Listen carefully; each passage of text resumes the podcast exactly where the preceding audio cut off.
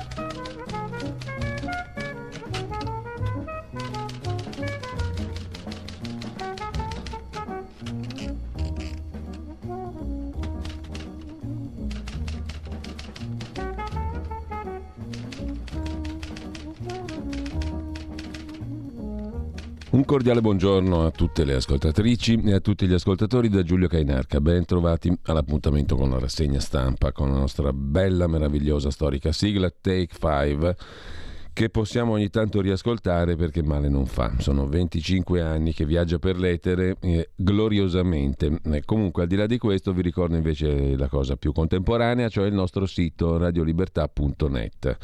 Non dico altro, basta la parola, come diceva quel tale anticamente con effetti spero opposti rispetto a quelli che venivano pubblicizzati con quello slogan. In ogni caso, radiolibertà.net. Intanto Andiamo a dare un'occhiata come al solito alle agenzie di stampa prima dei quotidiani di oggi. L'agenzia ANSA.it apre con la guerra in Ucraina e le parole del presidente ucraino Zelensky. La fine della guerra è la priorità. Il ministro degli esteri ucraino però parla di un accordo ancora lontano. Intanto ieri si sono parlati Russia e Stati Uniti, vedremo come e con chi, tramite chi. Biden annuncia altri 800 milioni di dollari a Kiev. Putin è un criminale di guerra, ha detto il presidente degli Stati Uniti. Il portavoce del Cremlino gli ha replicato i morti fatti dagli Stati Uniti, come la mettiamo a proposito di criminalità? E sempre dal primo piano dell'agenzia ANSA di stamani, un jet militare doveva essere venduto a uno Stato non Unione Europea, precipita in provincia di Lecco. I piloti si sono lanciati, uno italiano ritrovato, l'altro britannico è deceduto. L'Organizzazione Mondiale della Sanità, in sette giorni più 8% di positivi, naturalmente parliamo di SARS-CoV-2. E ancora in primo piano l'Ucraina con le parole del ministro Di Maio la peggior catastrofe dal dopoguerra, ha detto il ministro degli esteri italiano. A Leopoli addestrano i civili, città prudente su negoziati, diventa hub antipropaganda russa e poi domani Consiglio dei Ministri, roadmap Covid, venerdì taglia prezzi e i rifugiati. Le regioni chiedono di mantenere la quarantena Covid solo per i positivi sintomatici e di rendere il bollettino Covid settimanale. Borsa, l'Europa chiude tonica, Mosca non paga i bond, vedremo qualche articolo sulla questione del default della Russia. E mm, poi per lo sci Sofia Goggia vince la Coppa del Mondo di discesa. E poi c'è una storiaccia che ricorda Pietro Maso, coppia uccisa e i luoghi sono più o meno gli stessi. Siamo sempre in Veneto, nel Vicentino in questo caso, coppia uccisa dal figlio a colpi di pistola. Un omicidio pianificato questo bel tipo puntava ai soldi di famiglia, circa 800.000 euro, scrive. L'agenzia ANSA in primo piano. Andiamo a vedere anche ADN Kronos, come di consueto, apertura dedicata alla guerra ucraina-Russia, missile su palazzo a Kiev e nel teatro di Mariupol almeno 500 civili. Il teatro è stato bombardato. Criminale di guerra, dice Biden a Putin, il Cremlino replica è inaccettabile, mentre sempre dal primo piano dell'agenzia di Aneknos, ma lo vediamo tra poco, un piano di pace in 15 punti. Lo ha anticipato il Financial Times. Il piano includerebbe il cessate il fuoco e il ritiro delle truppe russe in cambio della dichiarazione di neutralità dell'Ucraina con limiti alle sue forze armate. Lo vedremo in dettaglio. Putin intanto è tornato a parlare dal 24 febbraio per la prima volta, operazione militare un successo, obiettivo non è occupare l'Ucraina, mentre il presidente dell'Ucraina Zelensky ha detto viviamo un 11 settembre continuo da tre settimane. Detto questo andiamo a vedere le prime pagine dei giornali di oggi e come al solito partiamo dal Corriere della Sera, orrore nel teatro di Mariupol, raid sul rifugio con mille civili. Zelensky agli Stati Uniti dice da noi ogni giorno è l'11 settembre, prove di pace con Mosca. Sintetizza il Corriere della Sera. Per quanto concerne poi il governo Draghi, per far fronte al caro bollette e mitigare la corsa dei prezzi dei carburanti, in previsione di un decreto che conterrà misure per abbassare fino a 15 centesimi al litro il prezzo del gasolio e della benzina, previste agevolazioni per famiglie e aziende, aiuti ai profughi, sale al 2% del PIL la spesa militare italiana. La cronaca nera di cui si parlava poco fa, a Vicenza confessa un 25enne che ha sparato ai genitori, volevo i soldi per una casa. Don Massimo Gramellini, nella sua omelia quotidiana, si occupa oggi del pericolo Putin, il nucleare. Per fortuna per schiacciare il bottoncino del nucleare, la valigetta, eh, ci vogliono anche i codici del generale Gerasimov, che tutto sembra tranne che un pazzo. Insomma, speremo ben, dice il nostro Don Massimo in prima pagina sul Corriere della Sera. Dalla prima pagina del Corriere passiamo alla prima pagina della Repubblica. L'apertura è fotografica, come sempre in questi giorni, e la foto è quella di Mariupol, del teatro dove si erano rifugiati un migliaio di civili completamente distrutto da un missile russo. Negoziati e massacri per Putin, scrive Repubblica nel titolo principale.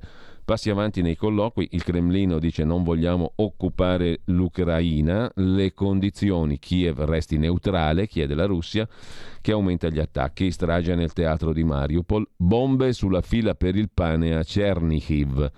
Dice il presidente americano Biden che lo zar Putin è un criminale. Intanto la Camera vota spesa militare al 2% del PIL, benzina, domani le misure del governo, sintetizza Repubblica. La stampa che ieri è in corsa, come vedremo tra breve, in un inciampo per così dire fotografico, oggi apre per andare sul sicuro con la foto del teatro di Mariupol bombardato, per andare sul sicuro perché come vedremo ieri ha compiuto un, un errore abbastanza colossale la stampa in prima pagina mettendo una foto di un attacco ucraino al Donbass di qualche tempo fa, spacciandolo come attacco russo all'Ucraina di oggi. Comunque, al di là di questo, teatro di sangue è il titolo d'apertura della stampa le bombe sul teatro di Mariupol, di spalla l'intervista a Irina Andriivna Vereshchuk, vice premier ucraina, ministro per la reintegrazione dei territori occupati, un'icona della resistenza antirussa.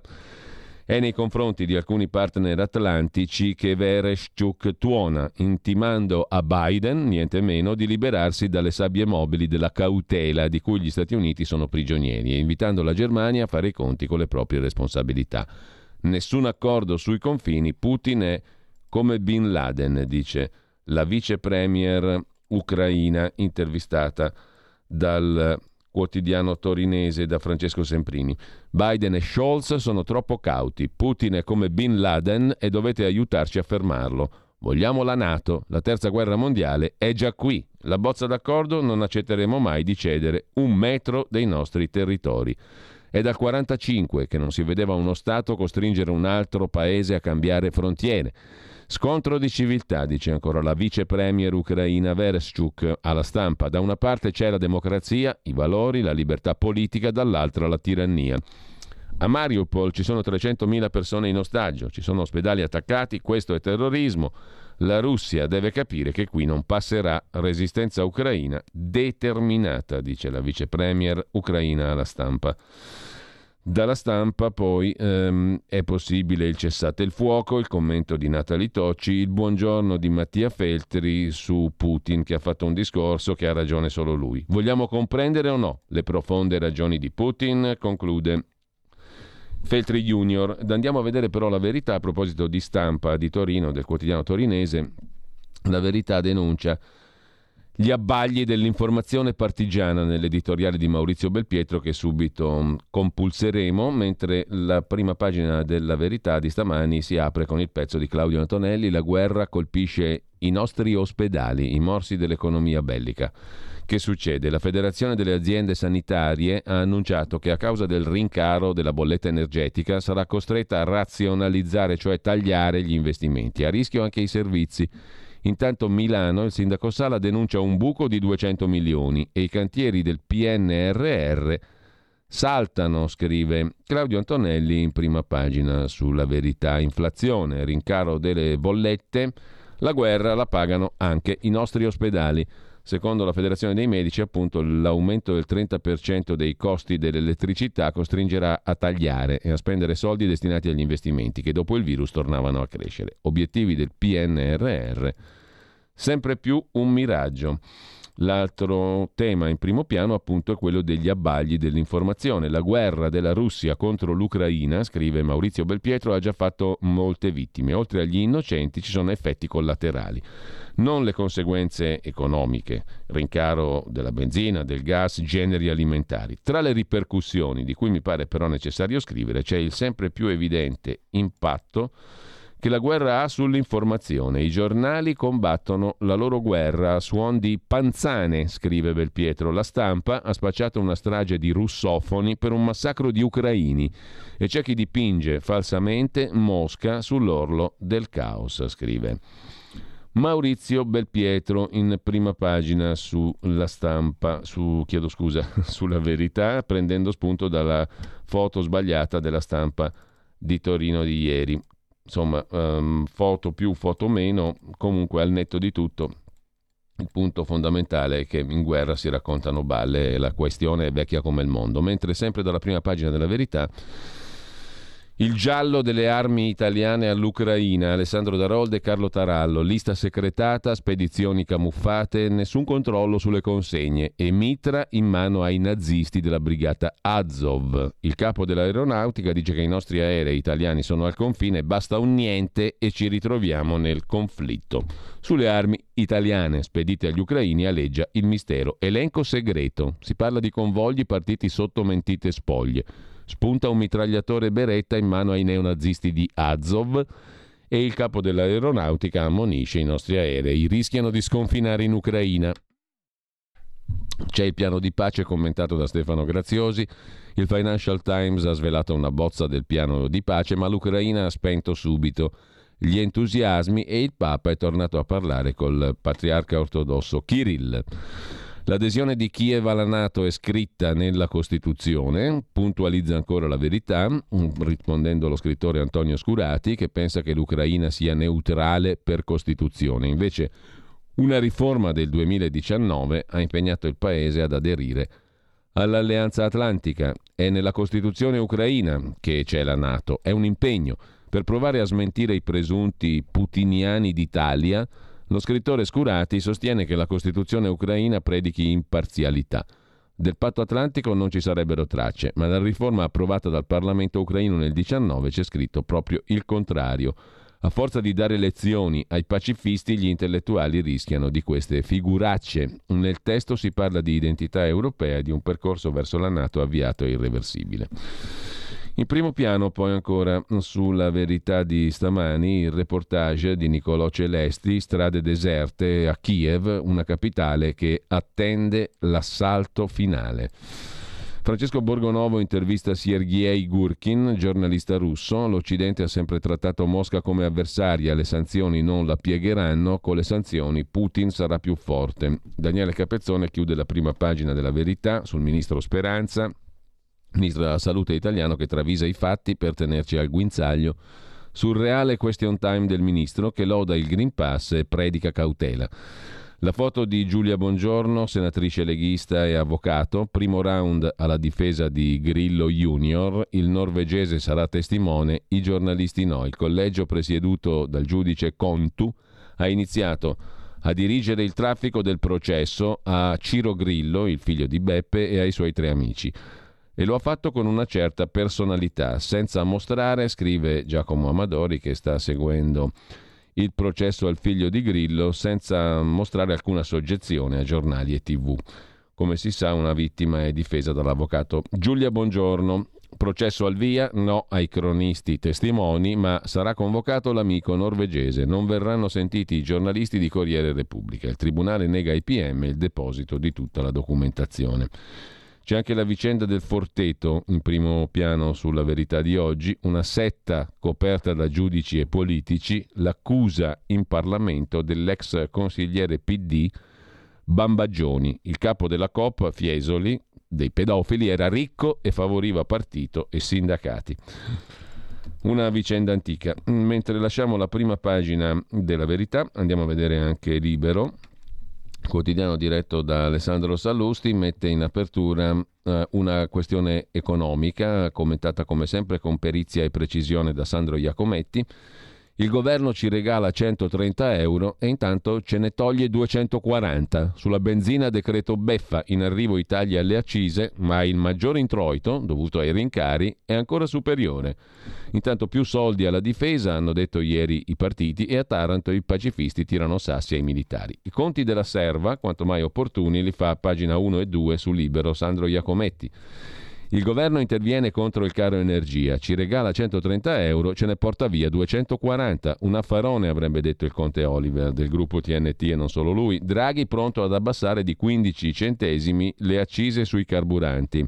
Grazie ai rincari, però, lo Stato quest'anno incarrerà, incam, incasserà scusa, 2 miliardi in più di tasse. Lo sconto dunque vale la metà. Il governo vuole usare le risorse dell'extragettito sui carburanti per fronteggiare l'emergenza, ma l'aiutino sarà di appena 11 euro al mese, mentre fare il pieno all'auto con eh, gli aumenti può costare fino a 130 euro. E l'altro pezzo è quello di Michele Zaccardi sulle nuove misure del governo, accise, mobili e bonus, i rimedi tagli a prezzi sono solo acqua fresca, slitta a domani il provvedimento per frenare l'impennata dei combustibili e sostenere le imprese, senza scostamento di bilancio le risorse non bastano. E poi puntualizza ancora libero, l'inflazione a febbraio vola al 5,7%, prezzi così alti, mai così alti dal 95, l'energia spinge il caro vita.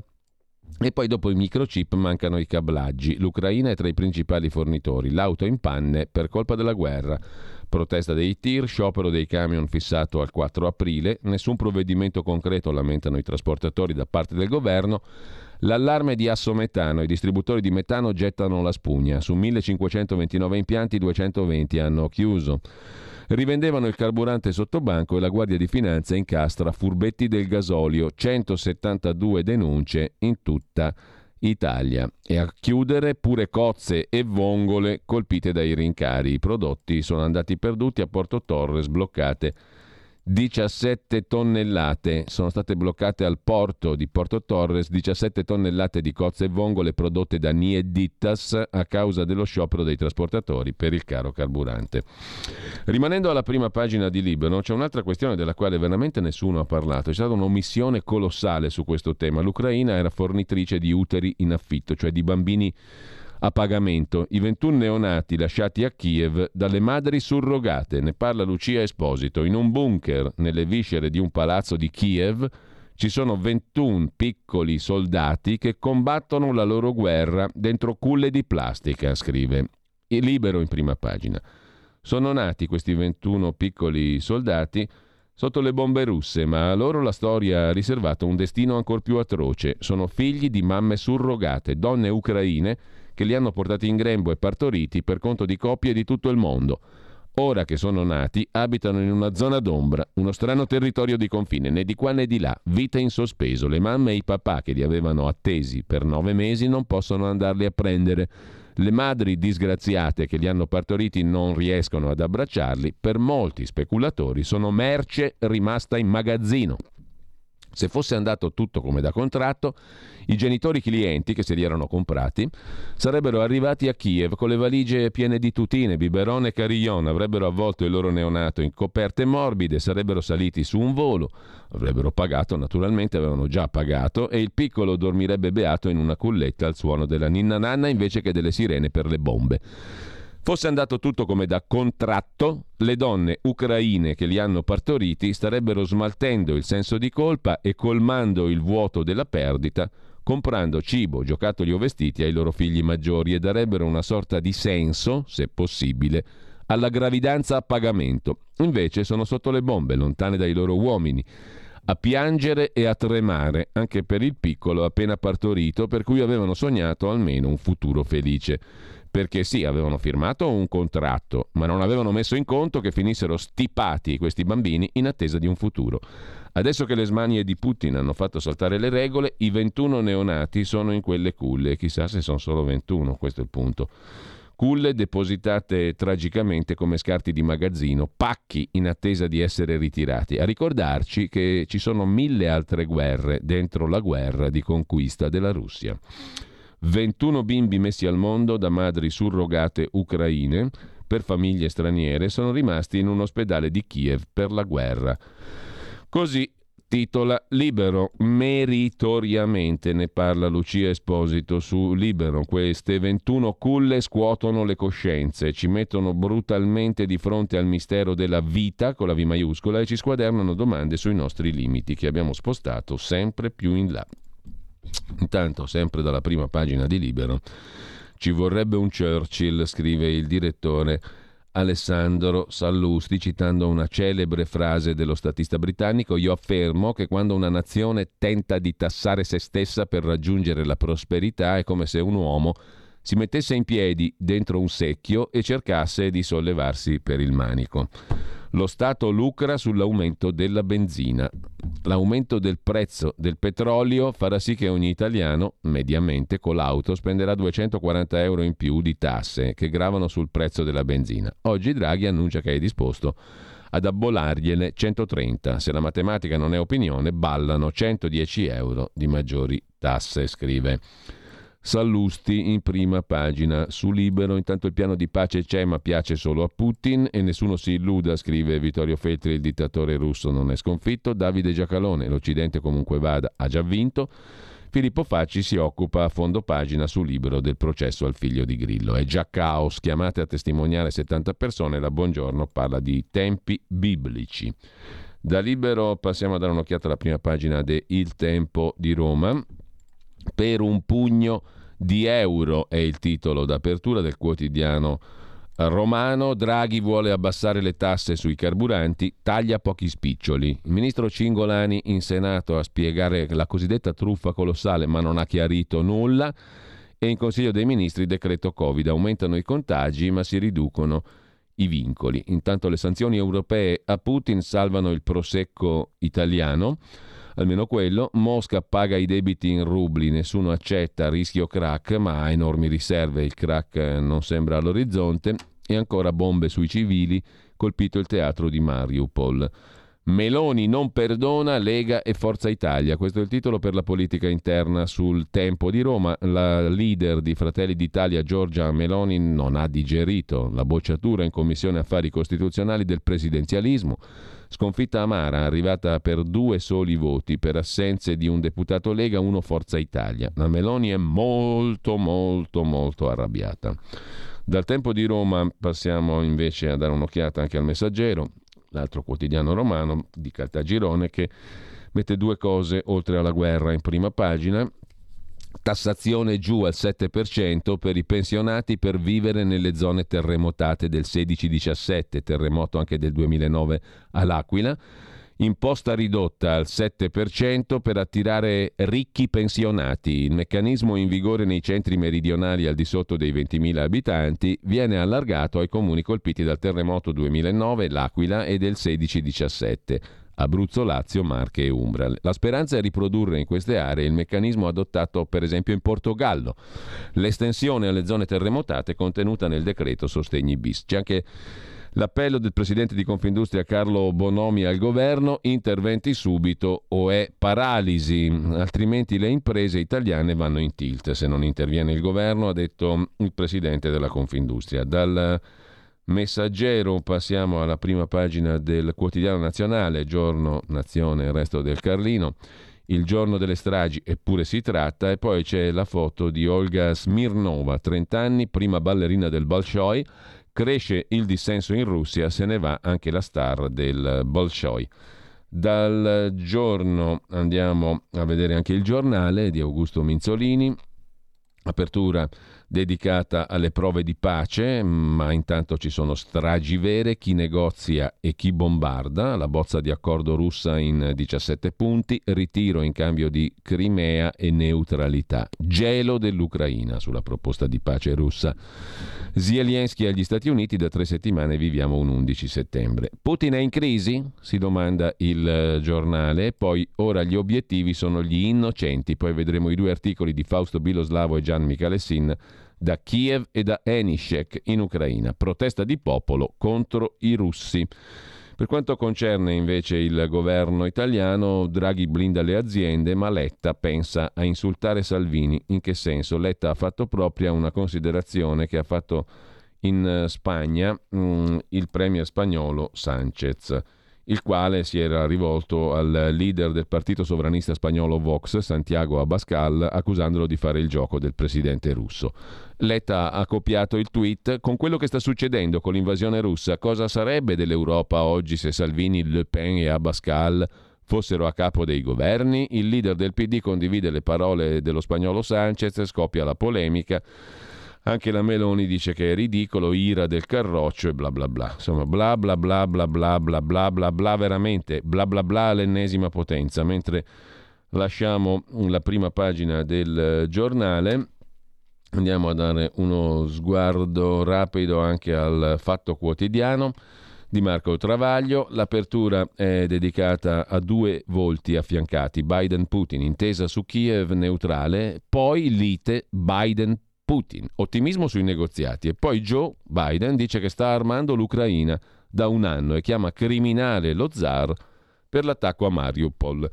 In sostanza suggerisce il fatto colpa degli Stati Uniti, in questo caso, che la vogliono fo- rinfocolare questa guerra. A proposito di guerra e di militari, il generale Figliuolo è volato in Ungheria per coordinare esercitazioni militari congiunte Roma-Budapest. Quando c'è da fare la guerra, torna buono perfino Orban.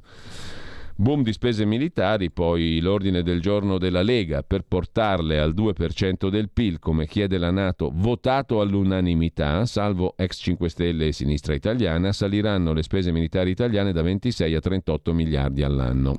Anche per garantire una gran bella vita a molti papaveri, diciamo la verità. Comunque l'incremento può partire dal 2023. Eh, di Maio ha detto che a Kiev l'Europa ha già mandato armi per 500 milioni. Chi ha armato Putin? I complici fino al 21, violando l'embargo. Parigi, Berlino, Roma, Francia, Germania, Italia. Nonostante le sanzioni, dopo l'annessione della Crimea non si sono fermati gli affari con Mosca. Almeno 350 milioni di euro le commesse per razzi, aerei, siluri e bombe. Da Renzi a Gentiloni forniture per 25 milioni, 28 accordi li aveva firmati il pacifista Enrico Letta.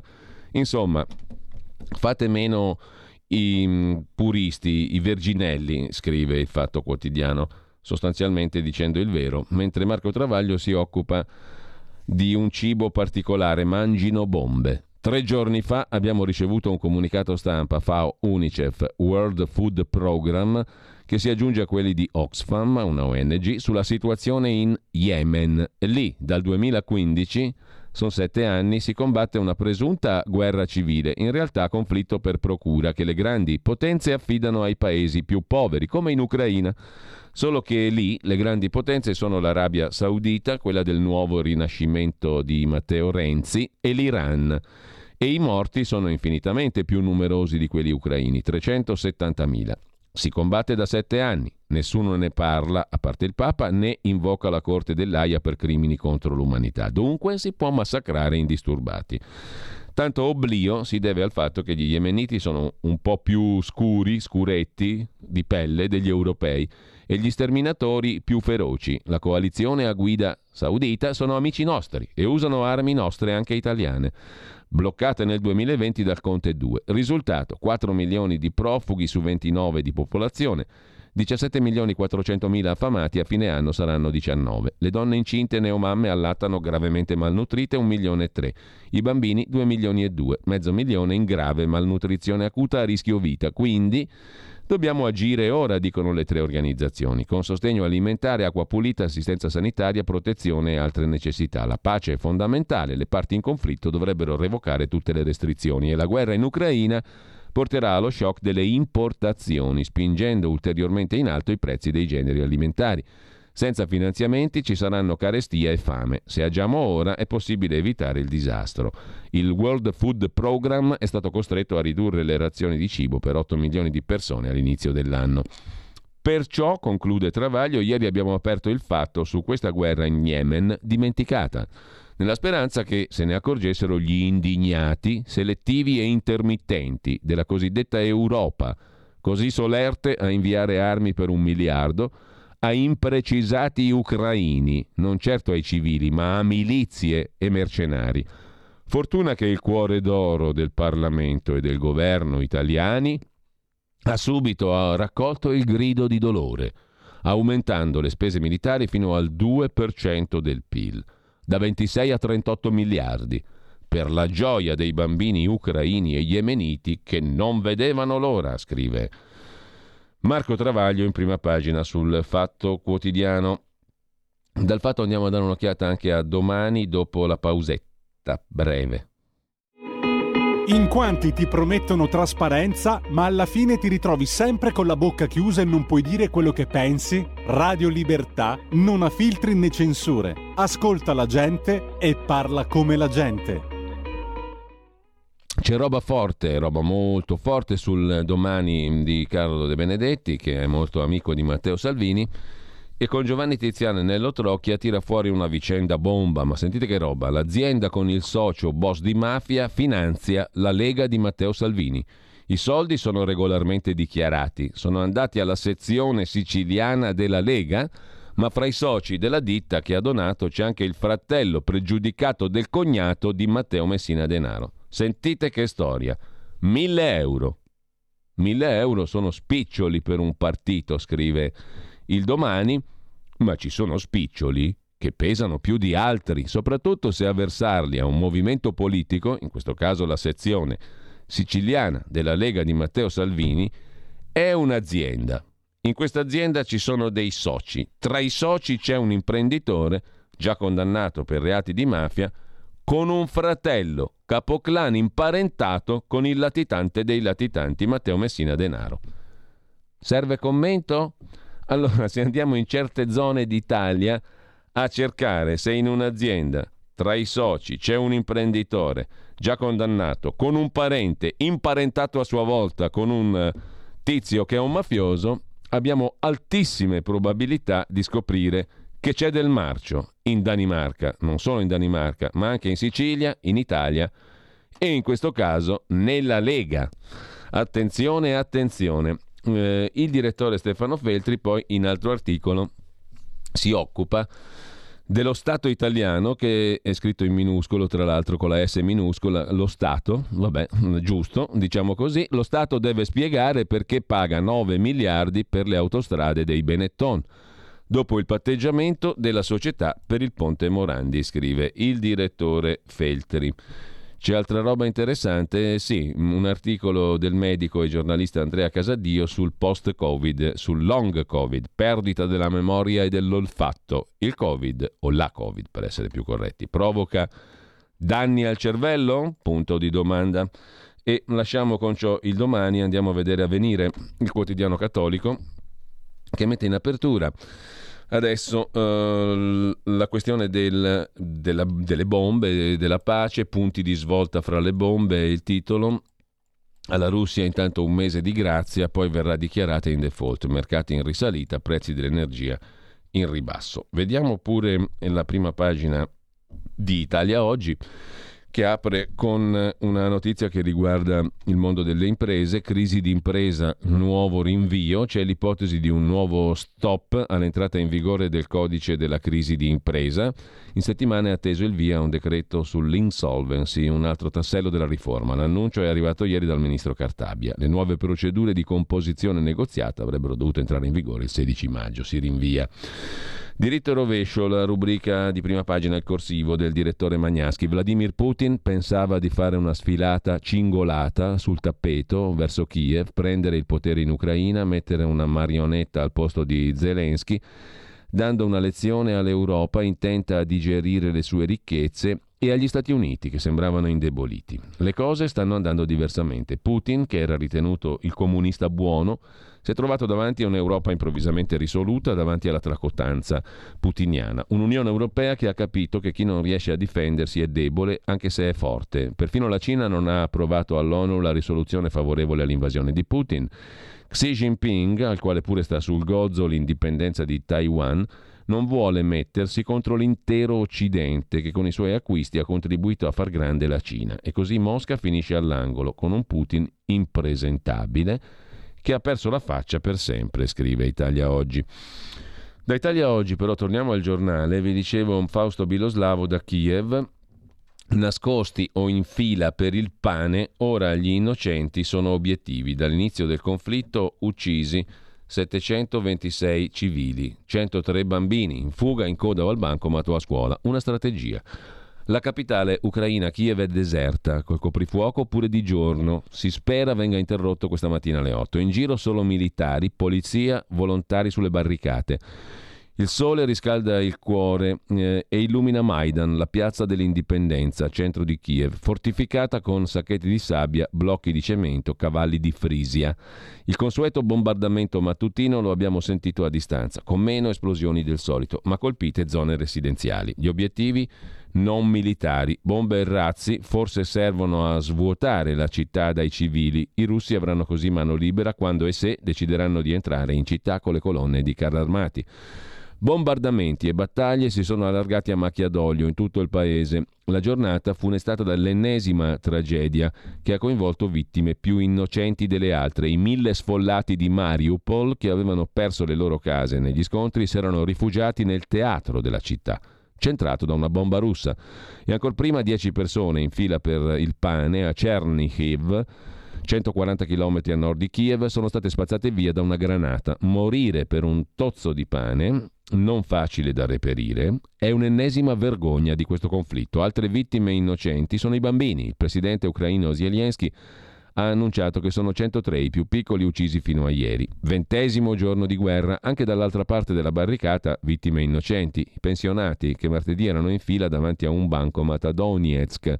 In attesa del contante razionato è piombato un razzo, ha fatto un macello, sul terreno 26 corpi.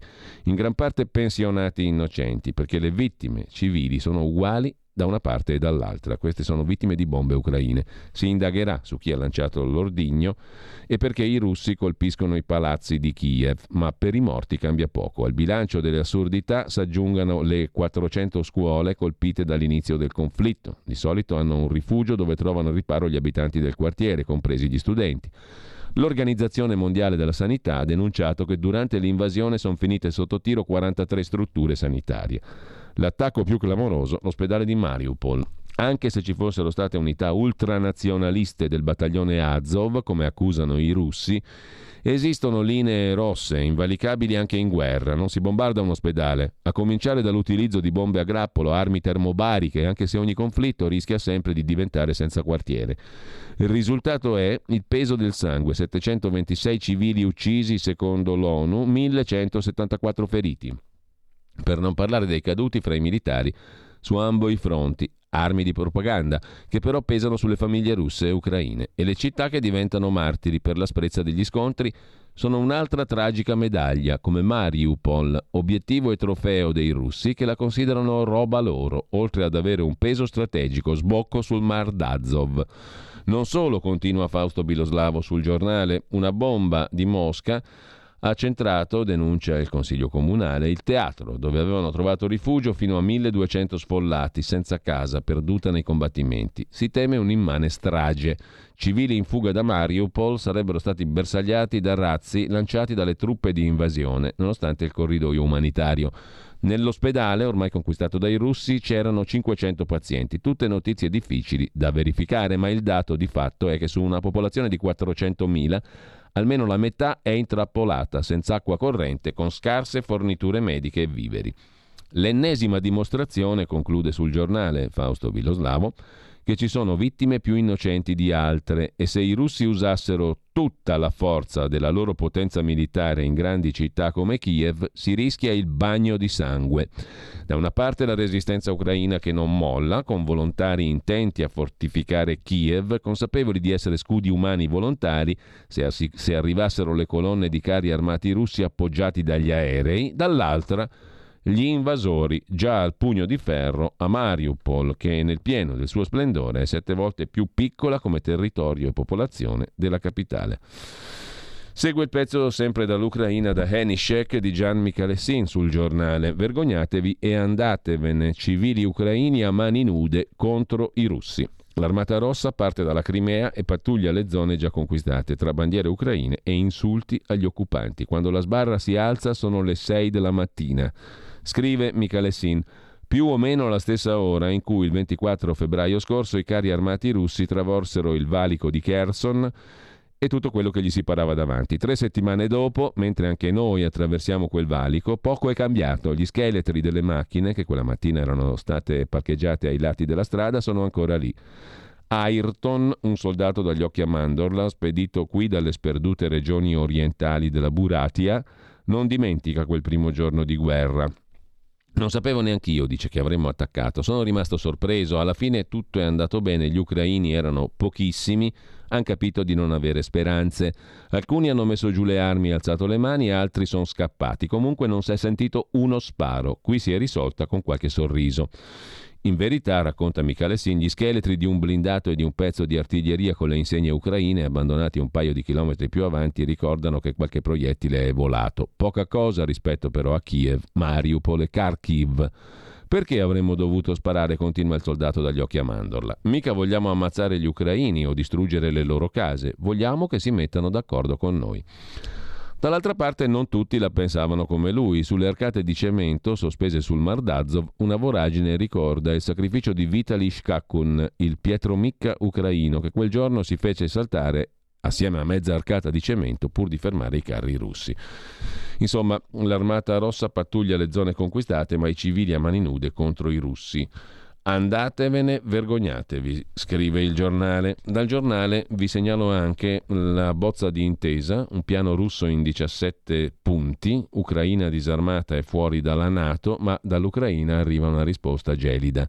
Il Financial Times ha anticipato le condizioni per il cessate il fuoco e il ritiro. Esercito ridotto, sicurezza del paese garantita da Stati Uniti, Regno Unito e Turchia ma senza basi, Crimea a Mosca entro il 22, ma sì agli ucraini nell'Unione Europea. Venne il giorno dunque della speranza del cessate il fuoco. Secondo quanto rivelato dal Financial Times, esisterebbe una bozza d'accordo in 17 punti, 17 richieste che la Russia ha fatto per mettere sul tavolo il silenzio delle armi, il ritiro dall'Ucraina. I punti in questione rimodellerebbero il futuro della più importante nazione ex sovietica, l'Ucraina, istituendo di fatto un'area cuscinetto tra la Russia e la Nato. Tra le richieste russe, la neutralità dell'Ucraina, l'impegno a non presentare per 15 anni la candidatura per entrare nella Nato, e a non ospitare basi militari o armi straniere, una drastica sforbiciata alle forze armate. Insomma, la nuova Ucraina sarebbe una tigre senza artigli. Naturalmente molte ombre si allungano sull'accordo che ieri ha ricevuto l'appoggio delle borse mondiali ringalluzzite. Mosca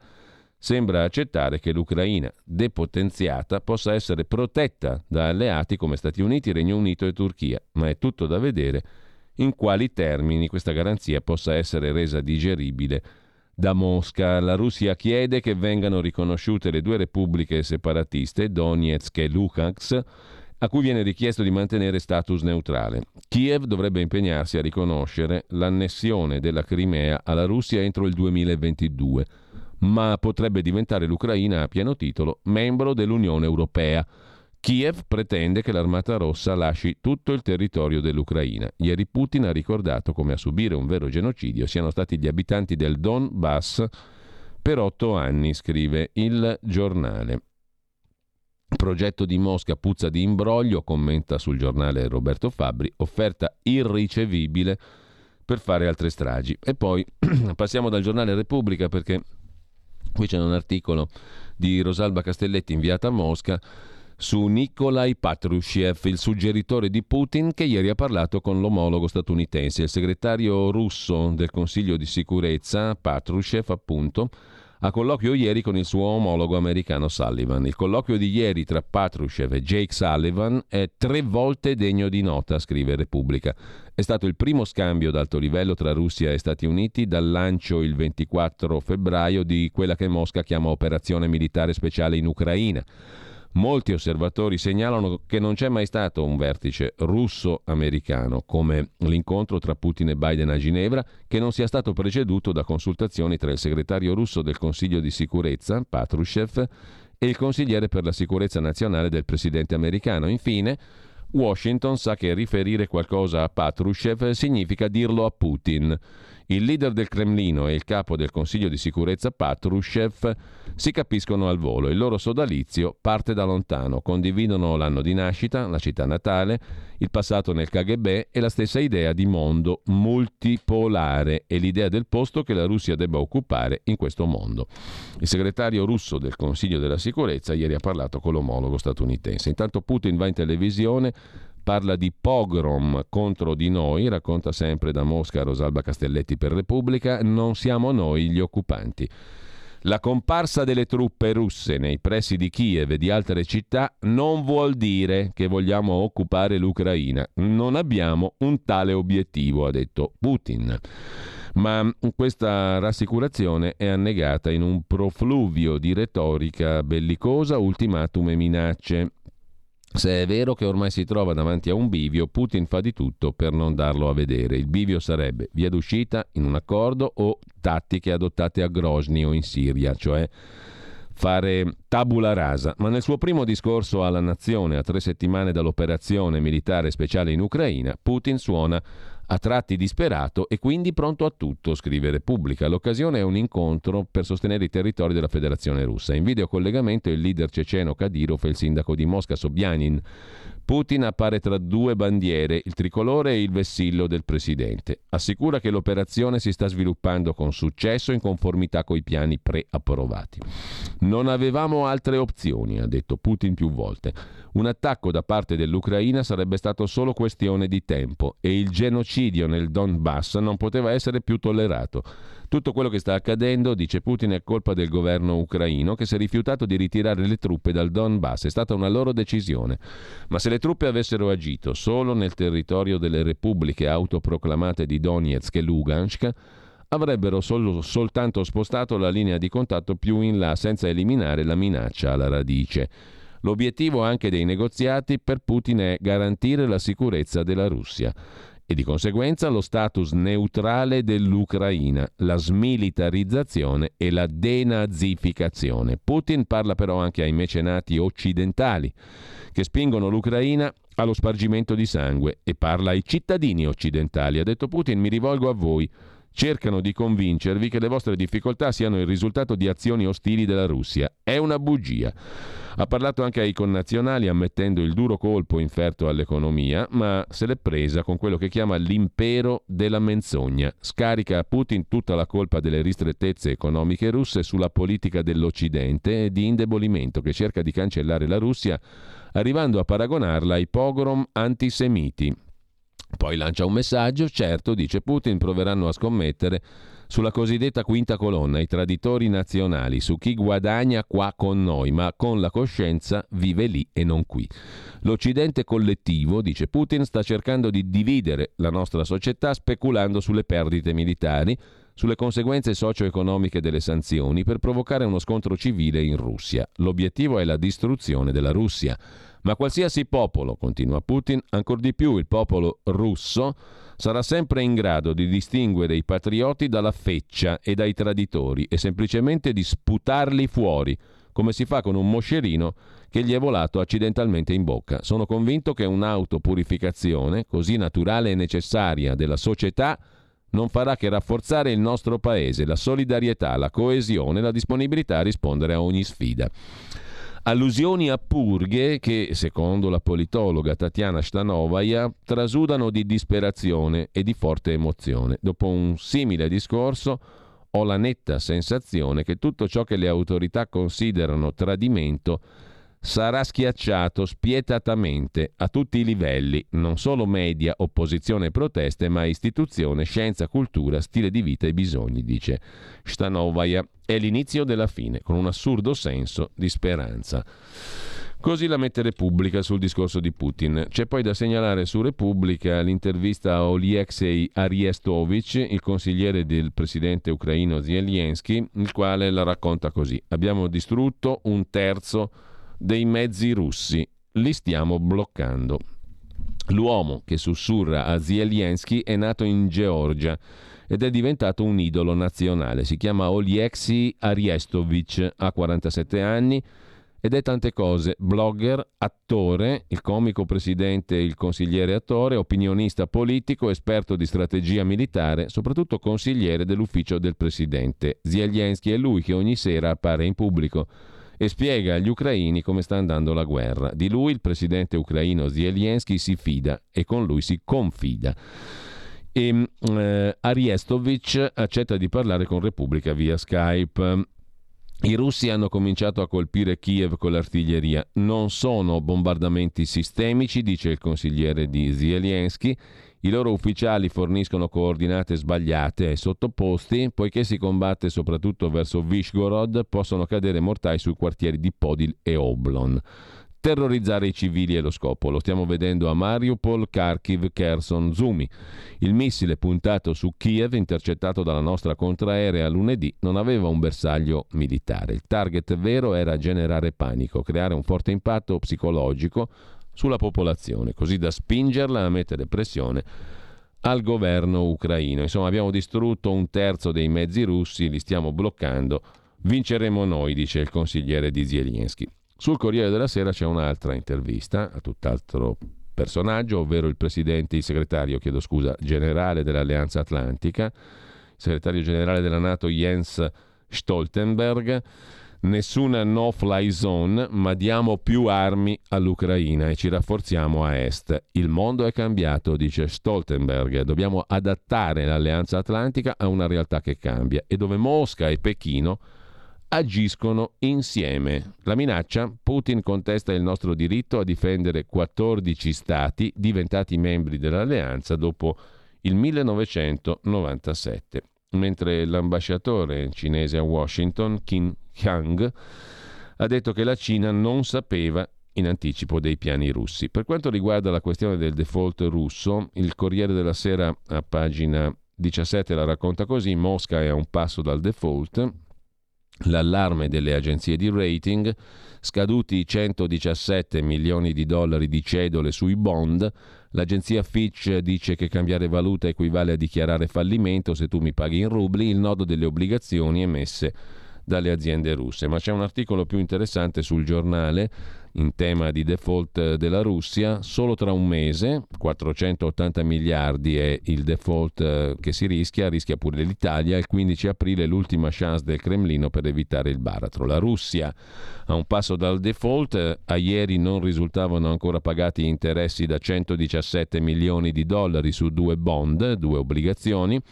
L'accredito potrebbe avvenire oggi e potremo sapere se il pagamento è arrivato e se è stato fatto in rubli come paventato da Mosca. Una mossa che per le agenzie di rating spinge il paese al fallimento dopo un periodo di grazia di 30 giorni. Cos'è un default? scrive Sofia Fraschini sul giornale di oggi letteralmente è una inadempienza e riguarda l'incapacità in, di un emittente di ripagare il proprio debito, in questo caso un paese col debito sovrano, la Russia. Lo Stato diventa insolvente verso i creditori come già accadde nel 1998 in Russia a seguito di una maxi crisi petrolifera. Il default in quel caso fu solo sul debito domestico. Cosa comporta il pagamento in rubli?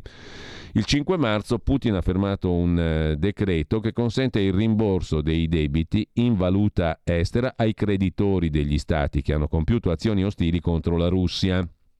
La scelta di Mosca ha uno scopo ritorsivo perché ripagare in rubli vuol dire usare una moneta deprezzata e quindi danneggiare i bilanci degli operatori finanziari occidentali. Con il pagamento in rubli per Fitch, il rating su entrambe le obbligazioni verrebbe abbassato, mentre il rating valuta estera a lungo termine della Russia sarebbe portato a restricted default, insomma la pagella del fallimento. Cosa ha portato al default? L'inasprimento delle sanzioni. Sebbene la Russia avesse abbastanza valuta estera per coprire tutti i pagamenti, avendo 630 miliardi di dollari in riserve, il congelamento di queste riserve ha reso inaccessibile gran parte di questi soldi. In conseguenza alle sanzioni è stata inoltre chiusa la borsa, crollato il rubro, impennati i tassi di interesse, bloccati i capitali in uscita. Come si compone il debito russo? Le emissioni di debito domiciliate nella Federazione russa ammontano a 155 miliardi. 90 miliardi, 60% è erogato dal governo russo come debito sovrano. 35 miliardi, il 22%, è emesso dalle corporate e da agenzie governative, altro 20%, 30 miliardi. Secondo l'Institute of International Finance, le passività esterne della Russia sono 480 miliardi di dollari, denaro dovuto da parte del governo, delle imprese e delle famiglie. A rischio per la Russia 310 miliardi di dollari di debito verso l'estero delle aziende, 75 miliardi di passivo delle banche, 67 di bond governativi. Un'eventuale insolvenza russa coinvolgerebbe i grandi gruppi partecipati dallo Stato russo, Gazprom, Rosneft e una trentina di banche. La Banca Centrale Europea e la Fed americana sono pronte a versare liquidità in tempi brevi anche verso le banche centrali dei paesi vicini alla Russia in termini di scambi, in primis Polonia, Ungheria, Slovacchia, Repubblica Ceca. Ma un effetto boomerang è atteso. Ci sono conseguenze per Italia ed Europa? Il debito russo, conclude il giornale, è spesso inserito in prodotti finanziari collegati a mercati emergenti, anche derivati. Risulta però difficile prevedere l'impatto che parrebbe abbastanza limitato. Secondo la Banca dei Regolamenti Internazionali, le banche europee hanno crediti per 84 miliardi, le banche americane per 14, in Italia 19 miliardi a rischio tra bond, prestiti bancari e investimenti. Insomma, Sembra una questione un po' amplificata, quella del default russo per il momento. Vi segnalo intanto altri commenti intorno alla vicenda. Domenico Cacopardo, pagina 2 di Italia Oggi, sull'Ucraina le bugie colossali del professor Luciano Canfora che arriva a dire che Zelensky fu eletto con un colpo di Stato. Ai miei tempi, da giovane, ricorda Cacopardo, gli anziani dicevano che a 18 anni si era rivoluzionari, a 50 ben pensanti, a 70 conservatori. E la proporzione è abbastanza calzante, vista l'evoluzione di alcuni maître à penser passati da potere operaio alle stanze del potere. Il professor Luciano Canfora, invece, alla sua bella età, è tornato al comunismo puro e duro, quello che aveva il becco di ferro di sostenere che nell'Unione Sovietica vigeva la libertà e che il capitalismo era la sciagura del mondo. In questi giorni è in grande spolvero il professor Canfora. Abbandonati i suoi eccellenti studi storici, si è lanciato nel sostegno di Putin e nella cinica sottovalutazione degli eroismi del popolo ucraino. Una sua intervista al riformista è titolata Zelensky salito al potere con un colpo di Stato. La guerra è tra Russia e Nato. Difficile mettere insieme in così poche parole un così elevato numero di bugie. Canfora, sottolinea Cacopardo, non ha detto che Zelensky è stato eletto con un colpo di Stato, ma che in Ucraina c'è stato nel 2014 un colpo di Stato che ha rimosso il presidente in carica Yanukovych. Ha dimenticato di dire, in buona fede certamente, che Yanukovych dopo moti di protesta popolare e la strage di 100 manifestanti, è fuggito in Russia, dove probabilmente risiede. In Ucraina vige oggi un regime democratico. Il suo presidente, Zelensky, è stato eletto il 20 maggio del 2019. Dopo un ballottaggio quanto alla guerra, è sfuggita al professor Canfora la circostanza che la Russia ha attaccato l'Ucraina e il contenzioso non era l'occupazione ucraina di territorio russo, ma l'occupazione russa di territorio ucraino come la Crimea e parte del Donbass. Sostiene poi Diego Gabutti, sempre nella pagina dei commenti di Italia Oggi, per i nuovi pacifisti gli aggrediti devono mettersi il cuore in pace e rinunciare a ogni resistenza. Cosa fatta? Non si dice così? Capo A. Mentre vi segnalo sempre su Italia Oggi la come sempre interessante intervista di Alessandra Ricciardi, in questo caso al professor Vittorio Emanuele Parsi, docente all'Università Cattolica dove dirige l'Alta Scuola di Economia e Relazioni Internazionali, componente del gruppo di indirizzo strategico del Ministero degli Esteri. Putin ha già perso la sua guerra, secondo il professor Parsi. L'Ucraina non aderirà alla Nato, ma resterà autonoma dalla Russia, come la Finlandia. Vittorio Emanuele Parsi è componente del gruppo di indirizzo strategico degli esteri, analizza 21 giorni di guerra e dice niente è andato come Putin pensava. Putin aveva programmato una guerra breve e invece gli ucraini stanno resistendo contro ogni sua aspettativa. L'opinione pubblica russa, al di là della propaganda e repressione, sta facendo i conti anche con i propri morti e con un isolamento internazionale che fa montare la protesta, dice um, Italia Oggi, professor Parsi. Pausa. Stai ascoltando Radio Libertà. La tua voce libera, senza filtri né censura. La tua radio. Porta con te ovunque Radio Libertà. Scarica la app per smartphone o tablet dal tuo store o dal sito radiolibertà.net. Cosa aspetti? Il meteo.it presenta le previsioni del giorno.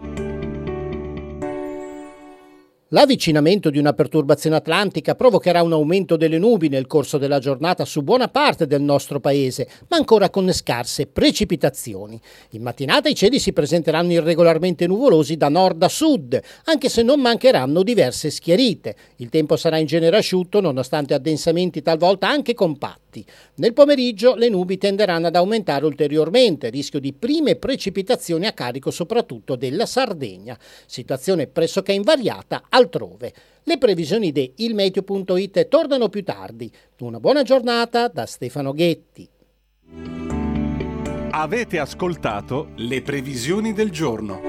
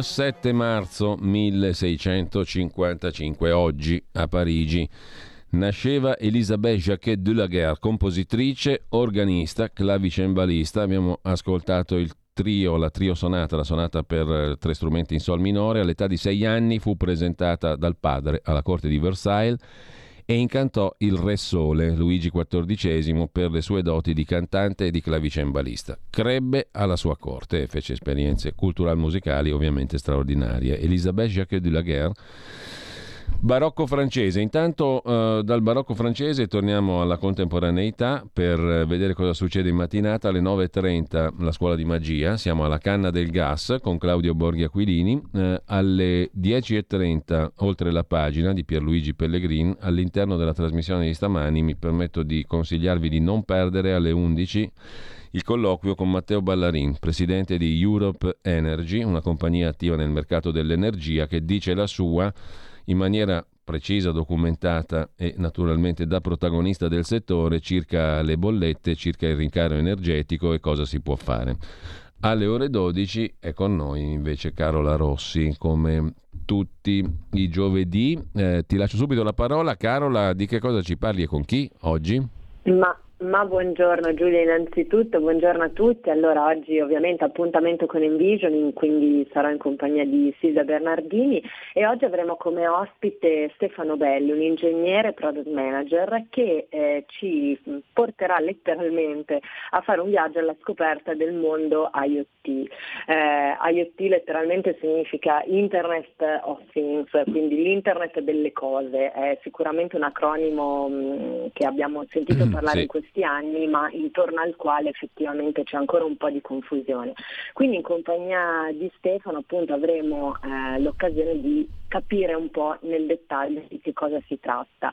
Partiremo appunto, il nostro ospite partirà, mm, prenderà come spunto una, una serie di eventi, di workshop gratuiti ehm, che sono stati organizzati sul territorio proprio con la finalità di far comprendere anche alle aziende e ai professionisti eh, questo fenomeno che di fatto sta diventando di importanza anche strategica, fondamentale per tutta l'industria anche manifatturiera e quindi è fondamentale eh, capire proprio che cosa significa, perché non vuol dire solo avere un telefono connesso alla rete, ma eh, significa proprio andare a identificare determinate tipologie di oggetti e di strumenti che possono essere utilizzati. Tra l'altro gli eventi organizzati sono dei workshop, quindi delle sessioni anche molto pratiche all'interno delle quali appunto eh, ingegneri come Stefano e eh, player diciamo, del settore della comunicazione spiegano ai partecipanti eh, appunto gli utilizzi. E il nome del, dei workshop è particolare perché si chiamano Io ti controllo, giocando un po' eh, sull'acronimo IOT e, ed è significativo perché effettivamente l'obiettivo è quello proprio di far capire come queste tecnologie, queste soluzioni eh, stanno diventando parte integrante della vita professionale e anche quotidiana eh, di tutti noi e soprattutto questi incontri sono utili per capire appunto quali sono poi in concreto i vantaggi eh, che si possono ottenere e quindi rispondere diciamo alle cosiddette domande come si fa, quindi come utilizzare queste tecnologie e soprattutto perché.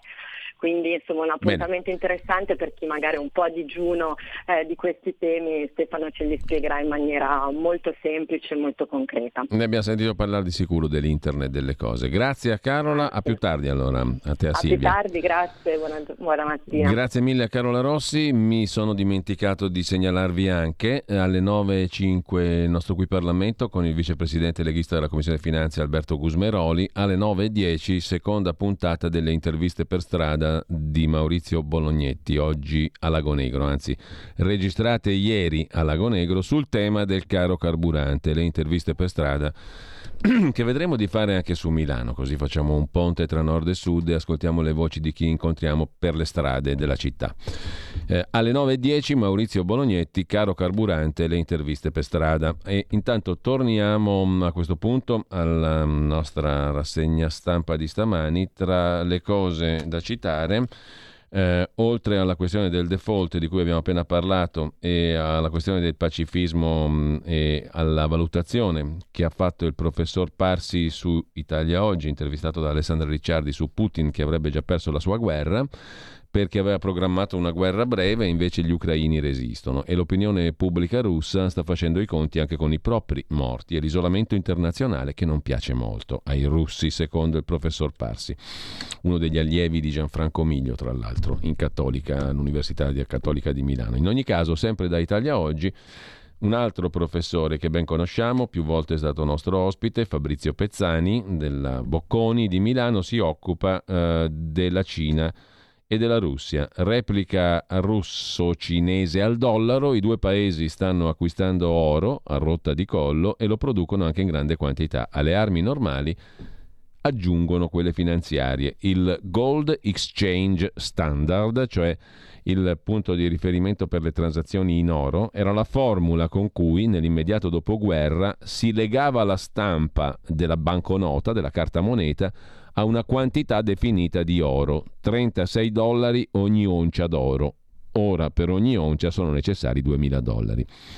Perché era nato il Gold Exchange Standard che legava l'oro alla carta moneta? Per mantenere un rapporto stabile nelle negoziazioni monetarie tra differenti paesi e questo sistema diede una forte stabilità ai cambi fino al 1971 quando gli Stati Uniti, dovendo stampare carta moneta ma non avendo oro a sufficienza, dichiararono unilateralmente la fine del Gold Exchange Standard. Cioè in pratica la moneta era legata a un bene reale, a una quantità reale del mondo reale, cioè l'oro realmente esistente nei forzieri. Quindi tot oro, tot moneta. Dichiararono invece gli Stati Uniti avevano bisogno di finanziarsi in deficit unilateralmente la fine del sistema basato sulla convertibilità in oro e lanciarono il mondo in tempeste monetarie che in questo nuovo secolo hanno raggiunto l'apice, cioè avendo sganciato la carta moneta da un riferimento reale, l'oro, ne è nato un gran casino, la speculazione finanziaria, sostiene il professor Pezzani, con parole molto più alate delle mie ovviamente. Comunque, separare la stampa della carta moneta da un sottostante finito e in quantità scarse ha lasciato spazio aperto alla stampa infinita di carta moneta senza beni sottostanti come era l'oro, creando un sistema finanziario infinito e non controllabile. A partire dal 91, con il premio Nobel alla finanza, si è aperta la strada alla finanza non regolamentata.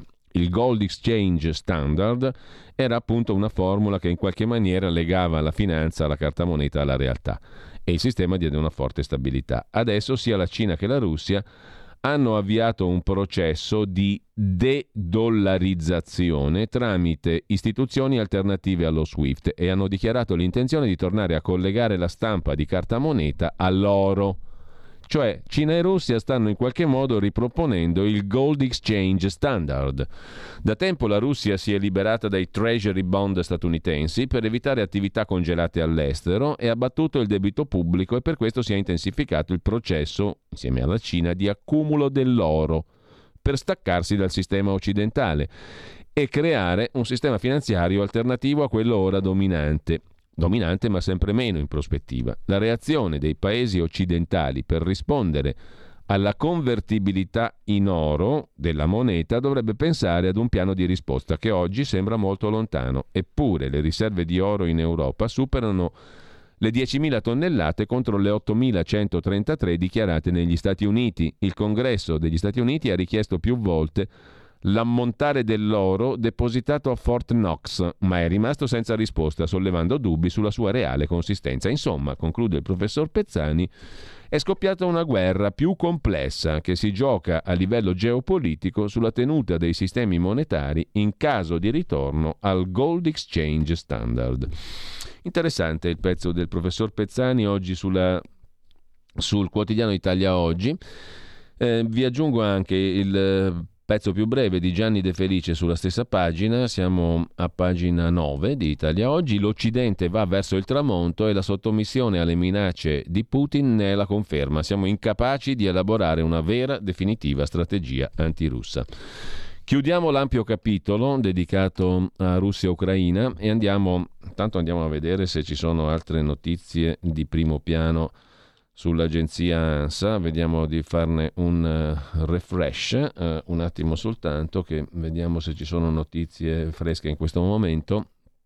Uh, no, Zelensky, il presidente dell'Ucraina, che dice che la priorità è la pace. Ma torniamo, dicevo, al, ad aprire un altro capitolo, quello di politica interna. Sul Corriere della Sera c'è un bel pezzo di Marco Cremonesi a colloquio con Edoardo Rixi che sarà con noi domani per il nostro qui Parlamento in mattinata è stato assolto uh, Rixi, però dice al Corriere la mia vita è stata stravolta. Il deputato leghista è uscito definitivamente dall'inchiesta sulle spese pazze. Mi piacerebbe, dice Edoardo Rixi, 47 anni, coordinatore del partito in eh, Liguria, responsabile infrastrutture. Mi piacerebbe ci fosse una grande spinta riformista dentro la magistratura per cambiare un sistema che non aiuta i tantissimi giudici che fanno il loro lavoro nel migliore dei modi, dice Rixi che esce definitivamente dall'inchiesta sulle spese pazze dei consiglieri regionali liguri. Con lui escono altri 18 colleghi. La Corte di Cassazione ha rigettato il ricorso contro l'assoluzione in secondo grado che era stato fatto dalla Procura Generale di Genova, il ricorso. L'indagine più o meno analoga a quella di altre procure, riguardava fatti tra il 2010 e il 2012. Diciamo che dopo la sentenza di assoluzione di secondo grado mi ero rasserenato, ma in un procedimento non sai mai cosa può accadere, dice Rixi. Eh, mi ha sorpreso, casomai, il ricorso in Cassazione fatto dalla Procura contro la nostra assoluzione, perché una cosa sono le indagini giuste e doverose, cosa diversa l'accanimento. Quando fu condannato in primo grado, maggio 19, Rixi diede le dimissioni da vice ministro infrastrutture del governo Conte 1 ma mi diede fastidio che la sentenza di condanna era stata annunciata con conferenza stampa dalla Procura di Genova. Fui dipinto come un furbo e la richiesta di condanna sarebbe stata pesante e sproporzionata anche se avessi commesso il reato da poche migliaia di euro per il quale ero stato imputato. Tre anni e mezzo e interdizione perpetua dai pubblici uffici. Insomma, una richiesta del genere mi era sembrata un modo per impedirmi l'attività politica e in parte lo è stato. Oltre alle dimissioni da viceministro, la condanna mi impedì di assumere incarichi nella giunta regionale Ligure, per non parlare della vita personale. Ho fatto fatica ad accendere un mutuo per la prima casa.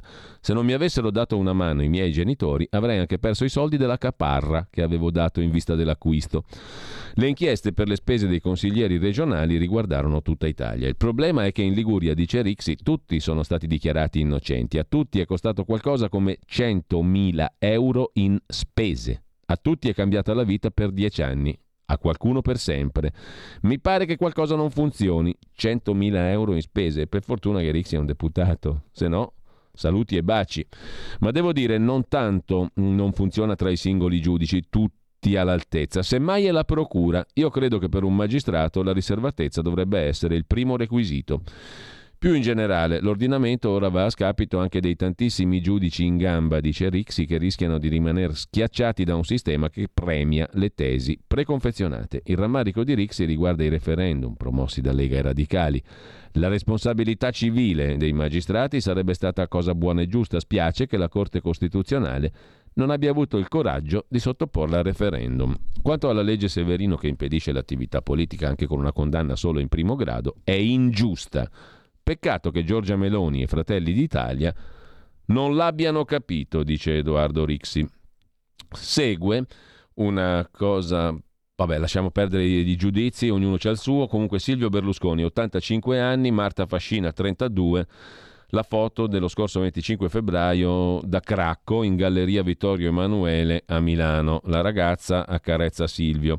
Le quasi nozze tra Berlusconi e la deputata Fascina, pressing per il rinvio, alcuni figli potrebbero essere assenti, ma comunque sabato si fa la festa per il fidanzamento di Silvio con eh, Marta. I figli erano contrari in larga parte, mm, hanno comunque ottenuto che non si sposano questi due, i figli giustamente avevano qualche preoccupazioncella circa il matrimonio dell'anziano Silvio con la giovane Marta, però mm, qualcuno ha anche detto, ma insomma molti dei suoi amici ci racconta il Corriere, così la racconta il Corriere, non è la verità, la racconta il Corriere così, che molti avrebbero consigliato a Berlusconi di evitare di fare la festa, siamo in guerra, te eri amico di Putin, non hai detto una parola finora stai tranquillo. E invece la festa la fanno comunque. Pare che lei, invece, la, la, giovane Marta, ci tenga un sacco a fare la festa di fidanzamento con l'anziano Silvio. In ogni caso, affari loro, direbbe qualcuno, certamente, eh, diciamo noi. In ogni caso, il Corriere ne parla, vediamo conto per quel che vale. Eh, c'è un'altra cosa invece più interessante, i miracoli di Mario Draghi, non ha fatto nulla, è diventato super, Super Mario, una carriera molto pompata, scrive oggi il Fatto Quotidiano recensendo un libro intitolato Santo Subito, libro scritto da Giovanni Latorre, 250 pagine, 16 euro e mezzo, editore Paper First. Dal Tesoro a Banca d'Italia la carrierona di Draghi. Cossiga lo definì un vile affarista liquidatore dell'industria pubblica italiana, ma più che il vile affarista sarebbe interessante mettere in luce i danti causa, cioè chi ha incaricato il vile affarista di fare il suo mestiere, la sua carriera, eccetera, eccetera, eccetera. Ragazzi, l'occhio dentro al triangolo è sempre un occhio che vede lungo.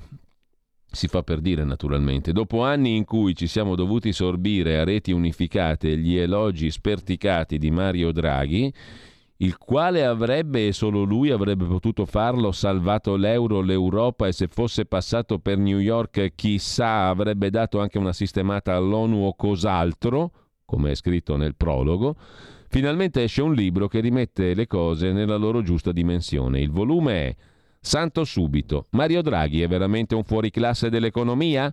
Questo è il titolo completo. Il, l'autore Giovanni Latorre, editore Paper First, la casa editrice del Fatto Quotidiano.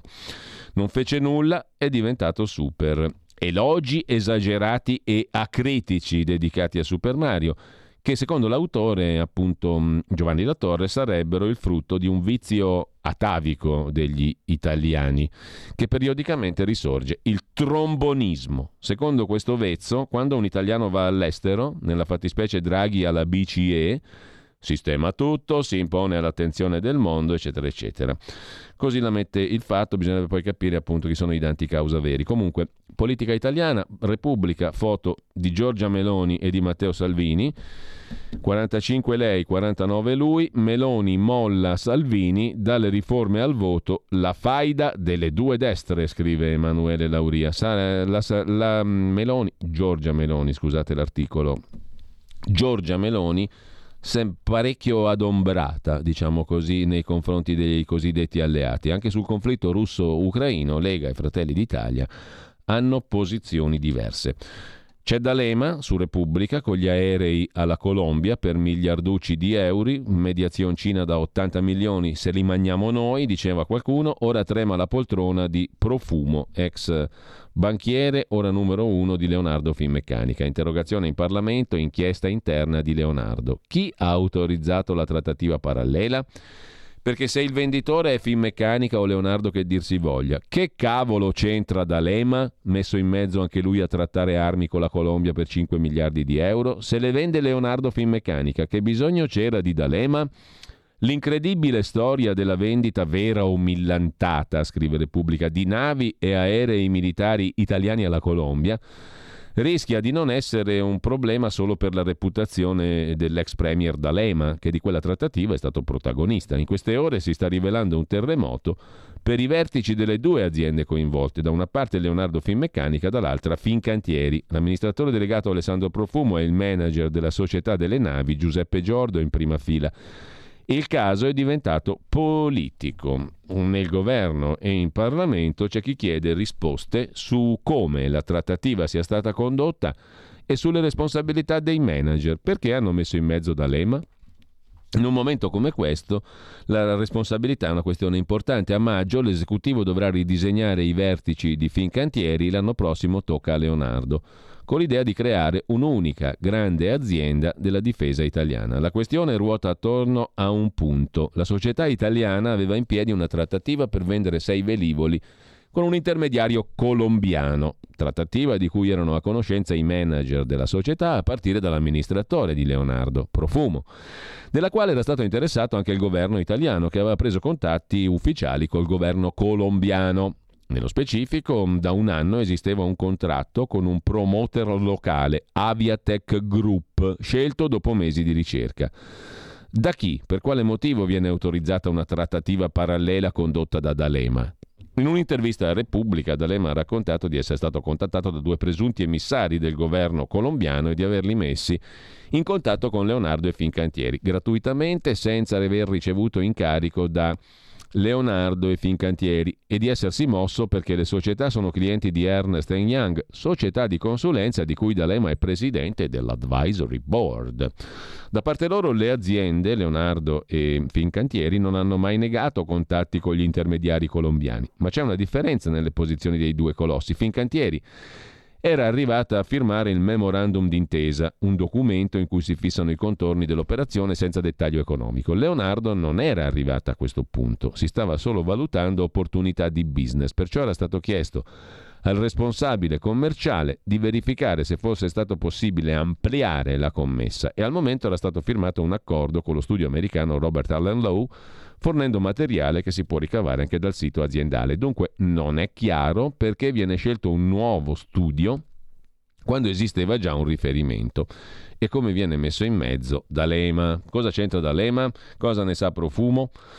Intanto, uh, velocemente accenniamo a questa storiaccia terrificante che non ha bisogno di tanti commenti. Voleva Iskei mettere le mani sui soldi di mamma e papà, circa 800 mila euro, e così li ha uccisi entrambi. Sono trascorsi 31 anni da quando Pietro Maso, con tre amici nel Veronese, ammazzò i genitori e andò in discoteca a costituirsi un alibi e di nuovo il Veneto si risveglia con la storia di un ragazzo di 25 anni che prima spara al padre, pensionato 62enne, già imprenditore della concia, e poi attende che rincasi la madre per finirla con altri quattro colpi di pistola. È accaduto a Chiampo, Vicenza, protagonista una famiglia all'apparenza perfetta con i vicini che li vedevano passeggiare tutti insieme, andare a messa e invece il figlio pianificava l'agguato da un mese. S'era rivolto a un impresario per prenotare uno degli appartamenti che sta costruendo in un paese vicino. L'idea era pagare la casa acquistare una nuova auto perché non aveva voglia di lavorare il ragazzo. La scorsa settimana ha contattato un marocchino che gli ha venduto per 3.800 euro una pistola di fabbricazione polacca. Con quell'arma il 25enne Uh, uccide il papà intorno alle 10.30 mentre è seduto a tavola. Tre ore dopo la mamma, che ha appena messo piede in salotto. Per buona parte della giornata il 25enne segue il piano che aveva in mente. Si lava, si cambia, trasferisce 16.000 euro dal conto del padre al suo, denaro girato al costruttore come caparra per la casa, poi va a fare compere, vernici e pennelli per cancellare gli schizzi di sangue dalle pareti sacchi nei quali pensa di infilare i corpi dei genitori, tutto il resto in cronaca. A proposito di cronache, esce oggi nelle librerie per l'editrice Solferino del Corriere della Sera il libro di Fiorenza Sarzanini, vice direttrice del Corriere della Sera, molto vicina agli ambienti dell'intelligence, dei servizi del Ministero degli Interni e mh, mm, firma di primo piano del Corriere della Sera medesimo. Qui l'autrice però racconta tutta un'altra storia, il disturbo alimentare di cui la stessa Sarzanini ha sofferto quando aveva 23 anni e come ne è uscita. Sarzanini, con la giornalista Francesca Milano, raccoglie anche le confessioni di ragazzi malati, lo sfogo dei genitori, l'impegno dei medici che combattono una vera malattia del nostro tempo, i disturbi alimentari. Ero io, non mi riconoscevo più, così sono tornata me stessa, racconta Sarzanini. Racconto la mia storia e gli adolescenti di oggi. Sono io, è vero, sono proprio io, ma come posso essere arrivata a questo punto? Mi specchio dieci volte al giorno, controllo sempre le gambe le braccia, la pancia. Non mi sono mai accorta di essere così magra. Mi sento bene, mi vedo bene. Quando sei malata non lo capisci, arrivi al fondo dell'abisso, non te ne rendi conto, l'immagine che vedi riflessa nello specchio è un'altra. Una te che non risponde alla realtà. Si chiama dispercezione. Adesso lo so, all'epoca non ne avevo idea. In realtà 30 anni fa i disturbi alimentari erano sconosciuti, non se ne parlava e allora ognuno doveva cercare una strada per guarire. Nei casi più gravi ricovero in ospedale, per gli altri non si parlava di cure e di assistenza, dovevi smetterla quasi fosse un capriccio o una debolezza. A me è successo così, all'improvviso, dopo un anno, tutto mi è apparso chiaro, è bastata quella foto, quell'immagine di un'altra me che non ho riconosciuto, ma arrivarci è stato difficile e la risalita faticosa. Perché è vero che ti senti invincibile, sembri fragile ma sei fortissima, sembri stremata, sei combattiva. E quando decidi di guarire sei costretta a fare i conti con quel che è successo, a ricostruire ogni dettaglio, ogni pezzetto della tua giornata, della tua vita per metterli insieme e ricominciare. La chiave giusta è una sola, decidere di guarire. Avevo 23 anni, Facevo già la giornalista, dopo quattro anni di lavoro precario, un contratto da praticante al messaggero e essendo così giovane lavorare nel grande quotidiano di Roma, la mia città, era uno dei motivi per essere orgogliosa di quel che avevo fatto. La mia vita piena di soddisfazioni, amici, affetto. Avevo realizzato il sogno coltivato fin da bambina, diventare giornalista. Per me è sempre stato il traguardo da raggiungere, racconta Fiorenza Sarzanini nel suo libro Affamati d'amore è il titolo del libro che esce con Solferino. Per me dunque il traguardo è sempre stato quello, diventare giornalista, nessuna alternativa, giornalista come mio papà. All'epoca ero solo una principiante, ma aver ottenuto quel posto al messaggero, una soddisfazione immensa. Non avevo problemi economici esistenziali, non ero assillata da pensieri o ansie, giocavo a tennis, sciavo, nuotavo, ero sportiva e felice Ma allora, perché mangiavo poco e vomitavo tutto? Perché continuavo a dimagrire e pensavo di essere grassa? Perché facevo finta di star bene ma il mio pensiero fisso era quello di svuotare il mio corpo dal cibo? Tante volte, ancora oggi ripenso a quei 12 mesi, a quello che facevo, a come riuscivo a essere in realtà due persone diverse, sdoppiata. Ero così. Tante volte quando parlo con le adolescenti che soffrono di anoressia e bulimia, quando vedo queste ragazze che potrebbero essere spensierate invece diventano tristi, cupe, ossessionate, torno a quei mesi.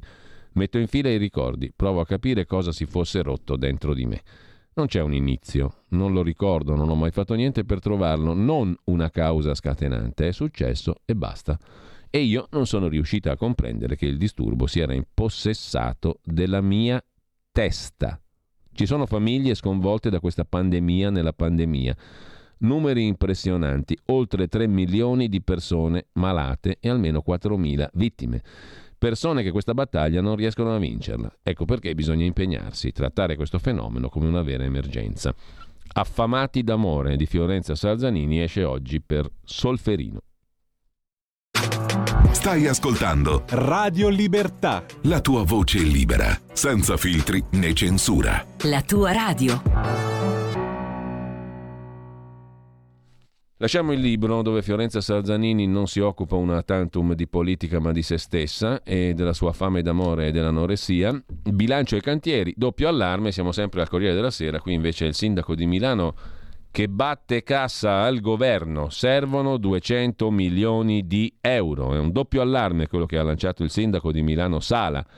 Allarme sui conti, allarme sui cantieri. O interviene il governo o non chiudiamo il bilancio. All'appello mancano 200 milioni. Senza un paio di centinaia di milioni da parte del governo non riusciamo a chiudere.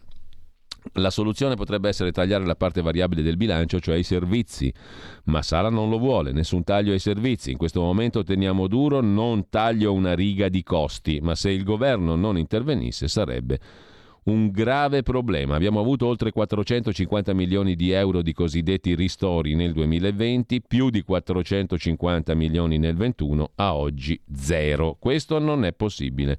Minori entrate dalla SEA, aeroporti, ATM, trasporti, area C, tassa di soggiorno. Ho parlato con Draghi, abbiamo fino al 31 di maggio, se no si chiudono anche i cantieri milanesi della Milano che cambia, i lavori per la M4, l'aeroporto di Linate, eccetera. A proposito di Milano, vi segnalo sul foglio, come tutti i giovedì, Gran Milano, l'inserto a cura di Maurizio Crippa con l'articolo principale di Fabio Massa. Per il PD il campo delle regionali non è molto largo e c'è molto da zappare. Chi candiderà il Partito Democratico per le prossime regionali del 2023? Punto di domanda. Non c'è stata alcuna investitura dell'economista Carlo Cottarelli, non era prevista. Il nome dei Cottarelli era stato proposto da Pierfrancesco Maiorino. Pensa un po'. Il PD non esclude di ricorrere alle primarie per trovare lo sfidante di centrosinistra. Intanto Forza Italia si fa un giro di Lombardia e tutti dicono Letizia Moratti. Forza Italia sta vivendo la lunga campagna elettorale che porterà in primavera le regionali in Lombardia al, all'ombra del modello un po' fanè della Lega Pigliatutto. Forza Italia, scrive il foglio con Daniele Bonecchi, è la Bielorussia di Salvini, sussurrano a Montecitorio. Il calvario per il partito di Berlusconi è iniziato dopo l'elezione di Attilio Fontana con la fuga e poi l'ingresso nella Lega di Silvia Sardone, la passionaria di Via Padova, previo seggio per la Sardone a Strasburgo in Europa. Poi è toccato al di lei marito, sindaco di Sesto San Giovanni, Roberto Di Stefano, e infine il presidente del Consiglio regionale Alessandro Fermi, tutti in Lega. Grande fuga, teleguidata da Licia Ronzulli, dice qualcuno vicinissima a Berlusconi e ufficiale di collegamento con Salvini. Ma le stagioni cambiano e per uscire dalla peste della pandemia Fontana ha dovuto chiamare Letizia Moratti. Adesso tutti dicono Letizia, si vedrà. Terzo articolo su Lombardia e Milano, travolti da inutile processo, cosa insegnano gli ultimi flop della Procura di Milano, che non è più in grande spolvero. E poi che fare della palazzina Liberty di Corso 22 Marzo, Largo Marinai d'Italia? La diamo ai privati? La sfruttiamo meglio? La palazzina da Liberty a liberista petizione soldi pubblici. Fatte salve le dimensioni, la vicenda della Palazzina Liberty ricorda quella del nuovo stadio di San Siro. Il comune vuole valorizzare il bene comunale tramite un privato, nasce l'opposizione che raccoglie nomi importanti della sinistra. Lasciamo il foglio e um, chiudiamo, prima di andare al qui Parlamento e poi alle interviste per strada di Maurizio Bolognetti, con la stampa che si occupa di Stellantis, cioè quel che è la Fiat oggi. Tavares è andato a Mirafiori, pensa un po', una gita in un sito archeologico per incontrare Cirio e Lorusso cioè il presidente della regione e il sindaco di Torino. Fare sistema per il futuro di Torino, all'appuntamento del 28 marzo ci sarà anche John Elkan. A proposito invece di economia e di futuro, Zaia, presidente del Veneto, ha firmato l'intesa per sperimentare in Veneto Hyperloop, il treno più veloce del mondo, Elon Musk, il papà che collegherà Padova e Venezia.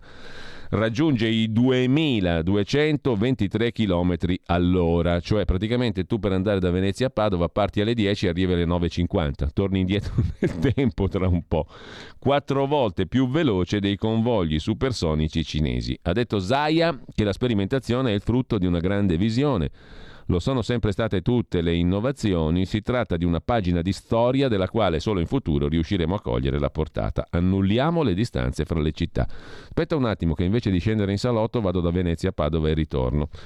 Mentre c'è un'altra roba futuristica che mm, il quotidiano nazionale ci racconta, un robot per entrare nel metaverso, primo avatar made in Italy, l'umanoide iCube 3 controllato dall'IIT di Genova, l'Istituto Italiano di Tecnologia, si è fatto una visita a una mostra a 300 km di distanza senza prendere l'Hyperloop. Ha toccato le opere, gli oggetti, li ha visti, ha parlato con chi si trova lì. Un robot avatar, il primo del genere mai sperimentato. si è visto una mostra a 300 km di distanza, ha trasmesso immagini e sensazioni di questa mostra visitata senza esserci nel metaverso. Buon futuro a tutti. Qui Parlamento e le interviste per strada di Maurizio Bolognetti e poi la scuola di magia alla canna del gas con Claudio Borghi Aquilini 93233. Qui Parlamento. Collega Gusmeroli, prego. Presidente, onorevoli colleghe e colleghi, è ovvio che la Lega nel merito del tema di questo emendamento non può che essere favorevole perché è un tema che ci riguarda tutti.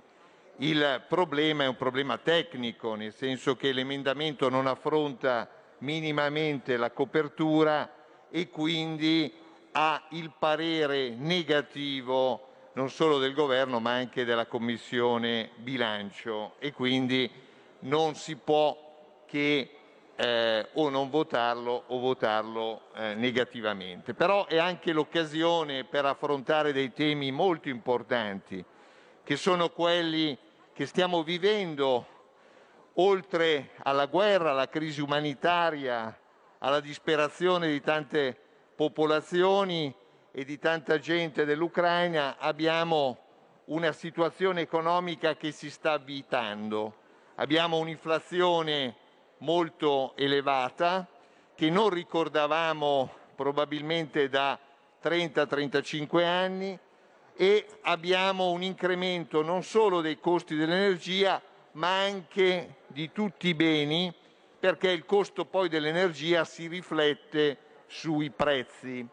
E quindi avremo grandi difficoltà e dobbiamo fare il massimo ed ecco che noi da tempo chiediamo al Governo di intervenire in modo energico con anche uno scostamento di bilancio. Io ricordo le parole di Draghi, il debito buono e il debito cattivo. Questo è il momento che non ci possiamo permettere aumenti di inflazione insieme a aumenti del tassi di interesse, come per esempio sta accadendo in America e speriamo che non segua a ruota l'Europa, ma non possiamo neanche permetterci un costo dell'energia che ha degli influssi assolutamente negativi sulle nostre attività economiche, ma anche sulle famiglie. Ricordo che il, la cosa peggiore che può capitarci e che è capitata negli anni 70 è la stagflazione, cioè quando abbiamo un'inflazione accompagnata da una bassa crescita e una bassa domanda. Quindi attenzione, invitiamo il Governo al di là di questi emendamenti che non si possono accogliere per motivi tecnici di copertura, però invitiamo il Governo ad affrontare energicamente questi temi, il caro carburante, si può intervenire, per esempio l'Italia è uno dei pochi paesi dove la deducibilità dell'IVA e del costo del carburante delle autovetture è limitata, quindi ha una percentuale inferiore al 100%, possiamo aiutare le eh, attività economiche di autotrasporti aumentando la detrazione dell'IVA anche superiore al 22%, ci possono innestare dei tecnicismi per aiutare le famiglie e abbassare il prezzo alla pompa di benzina.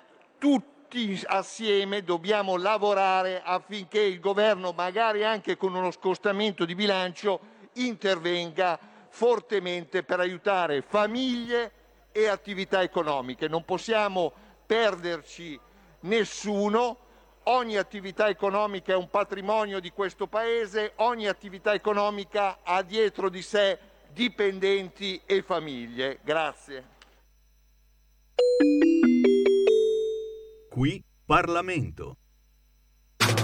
Stai ascoltando Radio Libertà. la tua voce libera, senza filtri né censura. La tua radio.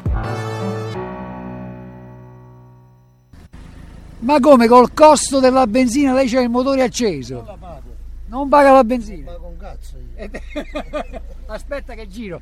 Abbiamo trovato uno che non paga la benzina, fantastico. Adesso ci facciamo svelare il suo segreto. C'è il pozzo Cioè, vicino tu casa. c'hai il pozzo vicino casa. C'è il pozzo vicino casa. Senti, scherzi a parte.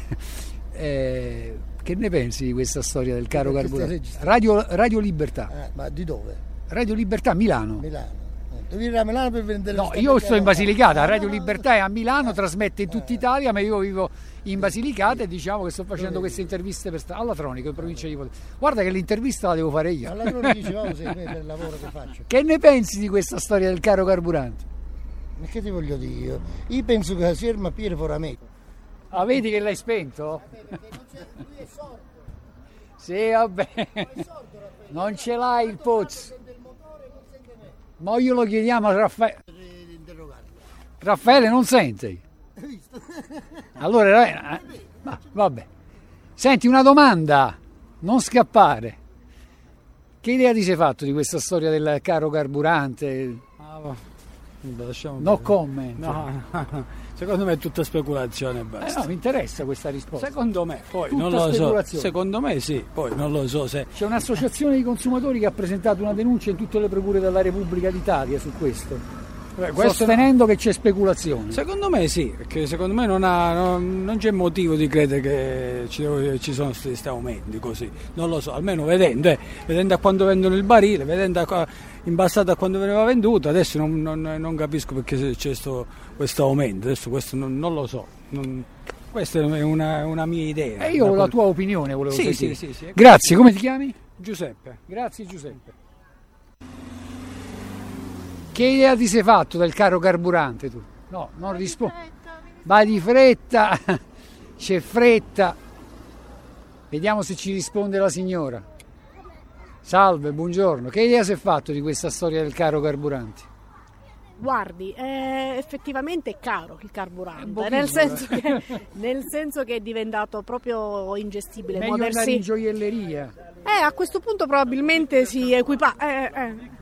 La boutique del carburante, effettivamente. Eh, guardi, eh, per chi la usa tutti i giorni la macchina è diventato proprio dispendioso, sì, Un eccessivamente bel costo un bel costo. ogni mese. Che si sente? Si avverte da, da un, un piccolo rifornimento al pieno all'automobile, sì, assolutamente. Il governo ha promesso di abbassare Il di, di 15 tante cose. centesimi, ma basta? Ba- no, assolutamente no. Ci sono 72 centesimi di accise. Assolutamente non basta, e infatti sono quelle che ci uccidono ecco, accise, con il sì. gioco di parole, esatto, sì, sì, sì, no, è proprio ingestibile. non- io personalmente non credo tanto a quello che si dice. Lei, ho visto che qui al parco giochi, quindi a famiglia, Ho un bimbo piccolo. un bimbo piccolo, non, non so quanti... la macchina tutti i giorni Eh. per andare a lavorare, quindi le dico che a fine mese si avverte. ne state Anche tutti i giorni ce ne giorni accorgiamo, ne sì. Eh, ed è veramente 10 litri già sono 4 euro in più, tanto per essere Ma a parte minimo. quello, poi voglio dire, non è solo il costo della, ma- Eh, della certo. benzina, poi si eh, subentrano anche altri costi, quindi quello insieme Gas, a quell'altro. luce. Fortunatamente, eh, allora, dal punto di vista delle utenze domestiche, eh, sì, avver- l'abbiamo avvertito questo aumento, però forse eravamo un po' più preparati, ecco, le dico la verità, forse eravamo un Piano po' più piano, preparati. Esatto, è stato più graduale l'aumento. La benzina, il diesel effettivamente Però qualcuno ha fatto i conti e parla di circa, eh, tra tutti questi aumenti, poi per- perché tutto questo poi incide anche sul costo eh, dei prodotti che per esempio Esatto, compriamo al esatto, supermercato, esatto, tanto per esatto, essere esatto, chiari, sì. Per ogni famiglia più di 2000 euro in un anno, più 2000 euro, quindi più di uno stipendio per molti. più di uno stipendio, in molte famiglie unico stipendio, quindi effettivamente 2000 euro all'anno sono tanti per una famiglia con figli. Io ho, un- solo un figlio, ma chi ha già due o tre figli, 2000 Hai euro. intenzione di farne altri a questo A punto? questo punto, guardi, bisognerebbe pensarci bene, però con 2000 euro si comprano tante scarpe, tanti vestiti per i bambini, Ah, ripeto, per chi ha, più di un figlio, quindi effettivamente un aiuto servirebbe a tutti, sicuramente in primis a coloro che trasportano i beni di prima necessità, medicinali, che ovviamente viaggiando tutti i giorni hanno dei costi eccessivi, e poi anche noi, che siamo sicuramente l'ultima ruota del carro, ma che consumiamo. Quindi non ci dispiacerebbe che il governo ci venisse incontro e aiuta- ci aiutasse, le dico la verità. Ci Grazie. credo poco, però Come si chiama? io Cecilia. Grazie Cecilia. Ma è stato un piacere, arrivederci. Grazie. Salve. Che idea si è fatto di questa storia del caro carburante? Ha visto il prezzo alla pompa? Certo che l'ho visto. E che ne pensa? E che, co- che cosa dobbiamo pensare? Che ci hanno venduto. Ci hanno venduto? Il nostro governo. Perché dice che ci ha venduto il nostro governo? Eh, perché se ognuno di noi, il governo nostro avesse fatto altre politiche e non queste, sarebbe andato meglio. Ma si fa, fa riferimento a qualcosa in Il particolare? riferimento che eh, noi siamo costretti a comprare tutto dall'estero, perché in Italia il petrolio c'è, noi in Basilicata galleggiamo sul petrolio, però lo compriamo dall'estero. Mi, mi sa che però quello non basterebbe a soddisfare le esigenze nazionali. Però se in una casa ci sono più entrate, eh, se sta meglio. Lei come si chiama? Mimmo Mastroianni. Grazie Mimmo. Prego. Buongiorno, sto facendo delle interviste sul caro carburanti per Radio Libertà. Lei che ne pensa? Io penso che è una cosa negativa. Siamo in una società dove il- l'ultima ruota del carro ne paga le conseguenze. Noi siamo l'ultima ruota del carro. E ci sta tanta gente che tra l'altro è obbligata a prendere la macchina che, che altrimenti non potrebbe fare. Esattamente, sono... c'è chi può stare a casa e c'è chi non può stare a casa. Chi deve farlo per forza deve stringere la cinghia. E a proposito di... Se- stri- a se- pro- Prego. Se possiamo avere un ausilio va bene, se no ce la dobbiamo prendere in Hanno base. promesso di abbassare il costo di 15 centesimi. Secondo lei è sufficiente rispetto agli aumenti che ci sono stati? Guardi, non so, non so questo qua se è sufficiente o meno, so soltanto che l'incremento della benzina, del carburante in generale è andato sempre alle stelle. L'occasione, ogni occasione è buona per farla aumentare. C'è speculazione? Senz'altro. Prego. Voi che ne pensate del caro carburante? No? vediamo se la signora ci risponde. Intanto vediamo se il microfono è acceso, tanto per iniziare. E Lei che cosa ne pensa di questo aumento esorbitante del prezzo dei carburanti alla pompa? Benzina, gasolio? Non ho proprio idea, sinceramente, da che cosa possa dipendere. Non è una cosa tro- normale, penso io. Secondo lei c'è speculazione? Secondo me sì. Secondo me sì. Il governo ha promesso di abbassare il costo di 15 centesimi. Intanto però ci sono solo di accise 72 centesimi, paghiamo anche la guerra in Abissinia. 15 centesimi non facciamo nulla, secondo me. Non è che si risolve la situazione con cinque- 15 centesimi. Lei come si chiama? Nica Rocco. Grazie. Salve, sto facendo delle interviste per strada per Radio Libertà. Lei che cosa ne pensa di questa vicenda del caro carburanti? Eh, è, un, è un guaio. Un grosso un guaio. grosso guaio. Secondo lei c'è speculazione? No, non credo. No? Solo questioni di mercato? Sì, sì. Il Codacons però ha presentato una denuncia in 104 procure della Repubblica perché dice che non ci sono non è giustificato né da quotazioni di mercato né da riduzioni di forniture. E la Procura della Repubblica di Roma su questo, ma anche sul prezzo del gas, eccetera, ha aperto un fascicolo. Beh, non lo so, non so niente, mi spiace. No. Però se ne accorge quando va al, car- al distributore? Sì. Eh, purtroppo sì. Del purtroppo salasso? Eh, purtroppo sì. Grazie. Grazie. Come si chiama? Grazie a lei. Pino. Grazie Pino. Radio Libertà, siamo a Lago Negro in provincia di Potenza e continuiamo ad occuparci di questa vicenda, ahimè, del caro carburante, un salasso alla pompa per tutti i cittadini italiani, un aumento dei prezzi diciamo esorbitante in pochi giorni, 30 centesimi, 40 centesimi, in qualche caso anche di più. E allora, eh, noi continuiamo le nostre interviste per strada. Eh, buongiorno a te, Salve. buonasera. Che idea Salve. ti sei fatto? Ma secondo me c'entra un pochino le accise che sono dal 1935 che paghiamo questi finanziamenti del Libano, del paghiamo Abissinia, esatto. Belice, Secondo me paghiamo un po' troppo le quote fisse, quindi questo è il problema. Poi la materia prima sta aumentando e insomma qualcosa lo Stato deve fare, secondo me. Se no è insostenibile il discorso. È insostenibile. Andare al- è meglio andare in gioielleria che al Ah, distributore. ha voglia, sì. Senti, il governo ha promesso di abbassare il costo di 15 centesimi. Vedremo che cosa accadrà nelle prossime ore.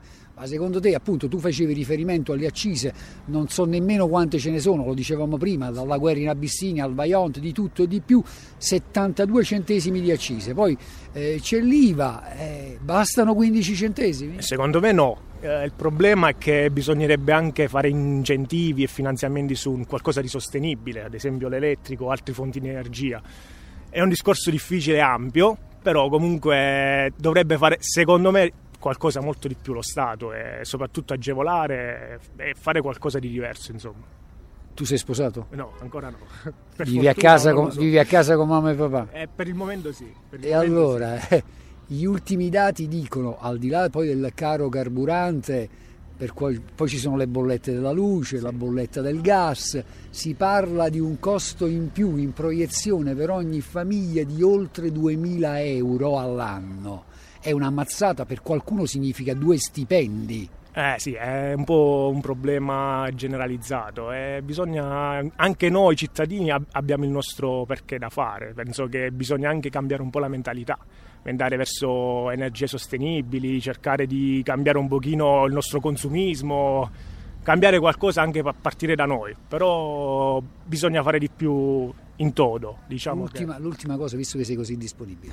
Il Codacons non ci sta e ha detto no, noi presentiamo una denuncia in 104 procure dalla Repubblica perché secondo noi non ci sono ragioni di mercato o di, aspettami che eh, voglio essere preciso, non ci sono ragioni di mercato né di riduzione di forniture, qui c'è una speculazione, un po' di sciacallaggio, a volte capita quando ci sono problemi di emergenza. Secondo te?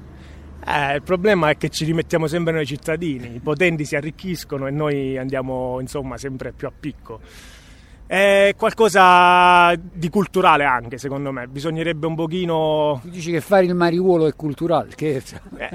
Eh, eh, beh, no, in Italia purtroppo, secondo me anche noi giovani abbiamo la nostra colpa perché siamo un pochino, ci culliamo un pochino, bisognerebbe più essere... nessuno protesta, cioè, cioè come se Esatto. ci fosse Questo- rassegnazione. Questo, fatto- questo ne, ne parlavo, c'era anche fare politica, faccio un esempio. Noi siamo abituati a pensare dopo i fatti che sono successi di- di- degli anni 90, siamo abituati a pensare che la politica è corrotta, però noi non ci interessiamo. Se noi siamo i primi che non ci interessiamo, la politica la fanno per noi. E quindi se noi giovani non ci interessiamo, Ottima questo è un altro problema che abbiamo noi, nostra generazione. Penso che... Come ti chiami? Io Paolo. Tocca a te.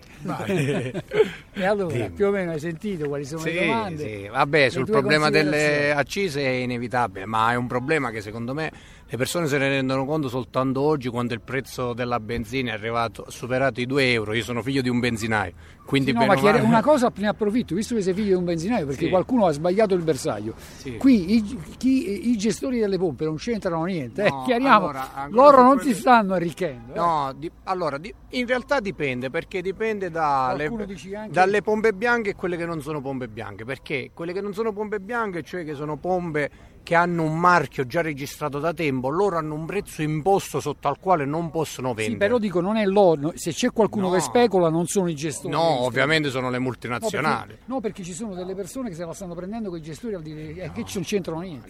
No, il margine di guadagno effettivamente è sempre lo stesso perché il margine che cresce è uguale per tutti, quindi il guadagno che si ha sul singolo litro è sempre lo stesso se effettivamente si fa il raffronto con quello che era precedentemente. Il problema è dipeso dal fatto che scarseggiando la risorsa prima eh, inevitabilmente il prezzo deve Ecco, aumentare. però ti interrompo un attimo, il Codacons, è- anche secondo me, io sono d'accordo con il Codacons, non è un problema di, di disponibilità di risorsa né un problema di mercato. C'è chi sostiene che ci sia stato un po' di speculazione, che qualcuno abbia fatto il furbo. Del resto anche il ministro Cingolani è andato in tv, anche se poi ha dimenticato di essere ministro, perché anziché in tv doveva dire- agire in altre sedi, dice c'è una truffa, non parlava solo dei carburanti, parlava anche del costo dell'energia, del Ah, gas. questo è- E la Procura di Roma ha aperto un affascicolo. È evidente, si considera che in alcune città tipo Padova vende un litro di carburante a 2,60 euro, oggi qua siamo al Lago Negro e lo vendono a 2,10 euro. Capisco che Vengo al Lago Negro allora. quindi eh, eh, si comprende facilmente che c'è qualcosa che non va perché ok un aumento dei prezzi ma dovrebbe essere proporzionale in tutte le zone, anzi in zone come Padova dove sono ovviamente più rifornite e quindi c'è un mercato più ampio perché l'offerta è maggiore, dovrebbe costare poco, Eh, esatto, quindi dovrebbe costare anche di meno. Quindi è evidente che sicuramente un margine di speculazione c'è, ma è come sempre in tempi di guerra la storia insegna che evidentemente sulle risorse prime c'è sempre speculazione. C'è qualcuno che fa la cresta, mettiamola così. Grazie, come ti chiami? Salvatore. Radio Libertà, noi continuiamo le nostre interviste per strada. Che idea si è fatto di questa storia del caro carburante? Eh, che, che- che cosa devo fare? Purtroppo ha aumentato, cosa gli vogliamo fare? C'è un po' di rassegnazione, colgo, No, nelle no, sue parole. Rassegnazione non ce n'è perché eh, come fai? Quando ce la facciamo, ce la facciamo, quando non ce la Se no facciamo. attacchiamo il eh, ciuccio. A dove dice il padrone, come diciamo noi, andiamo avanti. Loro devono prendere però provvedimenti perché non si può andare avanti così. Sulle accise, per esempio, non potrebbero intervenire. E come no? 72 centesimi per ogni litro. Sono soldi. Eh, Sono soldi. Per- Perché poi noi in Italia il trasporto l'abbiamo tutto sul gomma. soprattutto su gomma, esattamente. soprattutto su gomma e allora poi aumenta tutto. Noi pensionati non ce la facciamo perché c'è, c'è gente che prende 600-700 euro di pensione, Certo. Che si mangia, che si mangia, questo è un grande problema. Ce ne sono tanti, ma poi da risolvere lo deve risolvere lo Stato. Fanno solo chiacchiere, tutti i politici, tutti, non è che qualcuno sì, qualcuno no. Andiamo avanti, fin quando ce la facciamo, ce la facciamo. Grazie, come si chiama? Io mi chiamo Bruno. Bruno, grazie. Ma si figuri, a disposizione. La realtà è quella là. Purtroppo, cosa gli vogliamo fare noi? Grazie. A lei. E allora, sempre Radio Libertà, noi siamo a Lago Negro in provincia di Potenza e stiamo facendo le nostre interviste per strada per vedere un po' quali sono gli umori qui della gente rispetto a questa spilza di aumenti che stanno pesando sul portafoglio delle famiglie italiane. Io intanto mi avvicino agli avventori di un bar, vediamo se riusciamo a raccogliere eh, qualche altra opinione. Buongiorno. Buongiorno a te. Non ci vedeva nessuno. Diteci tutto. Allora, intanto vuoi darmi anche del tu se ti fa piacere. Ma ci conosciamo. Eh, ci conosciamo qui? No, mi ricordo, mi ricordo. Senti, io sto facendo delle interviste per, per Radio Libertà mi- su questa vicenda del caro carburanti, dell'aumento della luce, del gas, una mazzata tremenda per le famiglie, per le imprese. Ci sono tra l'altro tantissime imprese che stanno rischiando di chiudere e tantissima gente rischia di andare a spasso. Insomma, qui è- la cosa rischia di diventare davvero drammatica. Intanto del caro carburante che idea ti sei fatto? C'è stata speculazione, è giustificato questo aumento? Molta speculazione, molto speculazione perché il carburante non c'è nessun aumento, non c'è stato nessun aumento e, e- il nostro governo povero, mi devi scusare, di idee, povero No, di idee e di intelligenza che fa aumentare i prezzi e non interviene perché potrebbe intervenire urgentemente. Come la situazione Enel, l'elettricità, fanno un decreto in cui specificano che vi concediamo la dilazione nei pagamenti, ma il prezzo è sempre quello, la bolletta è sempre quello, non importa. Allora, piuttosto salata in questa bolletta, eh? Molto La luce salata. quasi raddoppiata. La raddoppiata, quasi raddoppiata, eccetera. Pertanto, onde evitare, ritengo, non compro più il giornale io da, da poco, da giorni. Perché? Perché vedo che non c'è... Tutti appiattiti? Perfetto, perfetto, tutto appiattito. Tutti No- allineati e coperti. tutte le- è la stessa cosa. No, Noi di Radio Libertà però non siamo allineati e coperti. Vi ho sempre seguito e specialmente a lei attentamente. L'ho sempre seguita io, l'ho Grazie. vista attentamente. Grazie a lei. Allora, l'ultima domanda, 2000 più di 2000 euro se dovesse continuare così per ogni famiglia in un anno, tra tutti questi aumenti.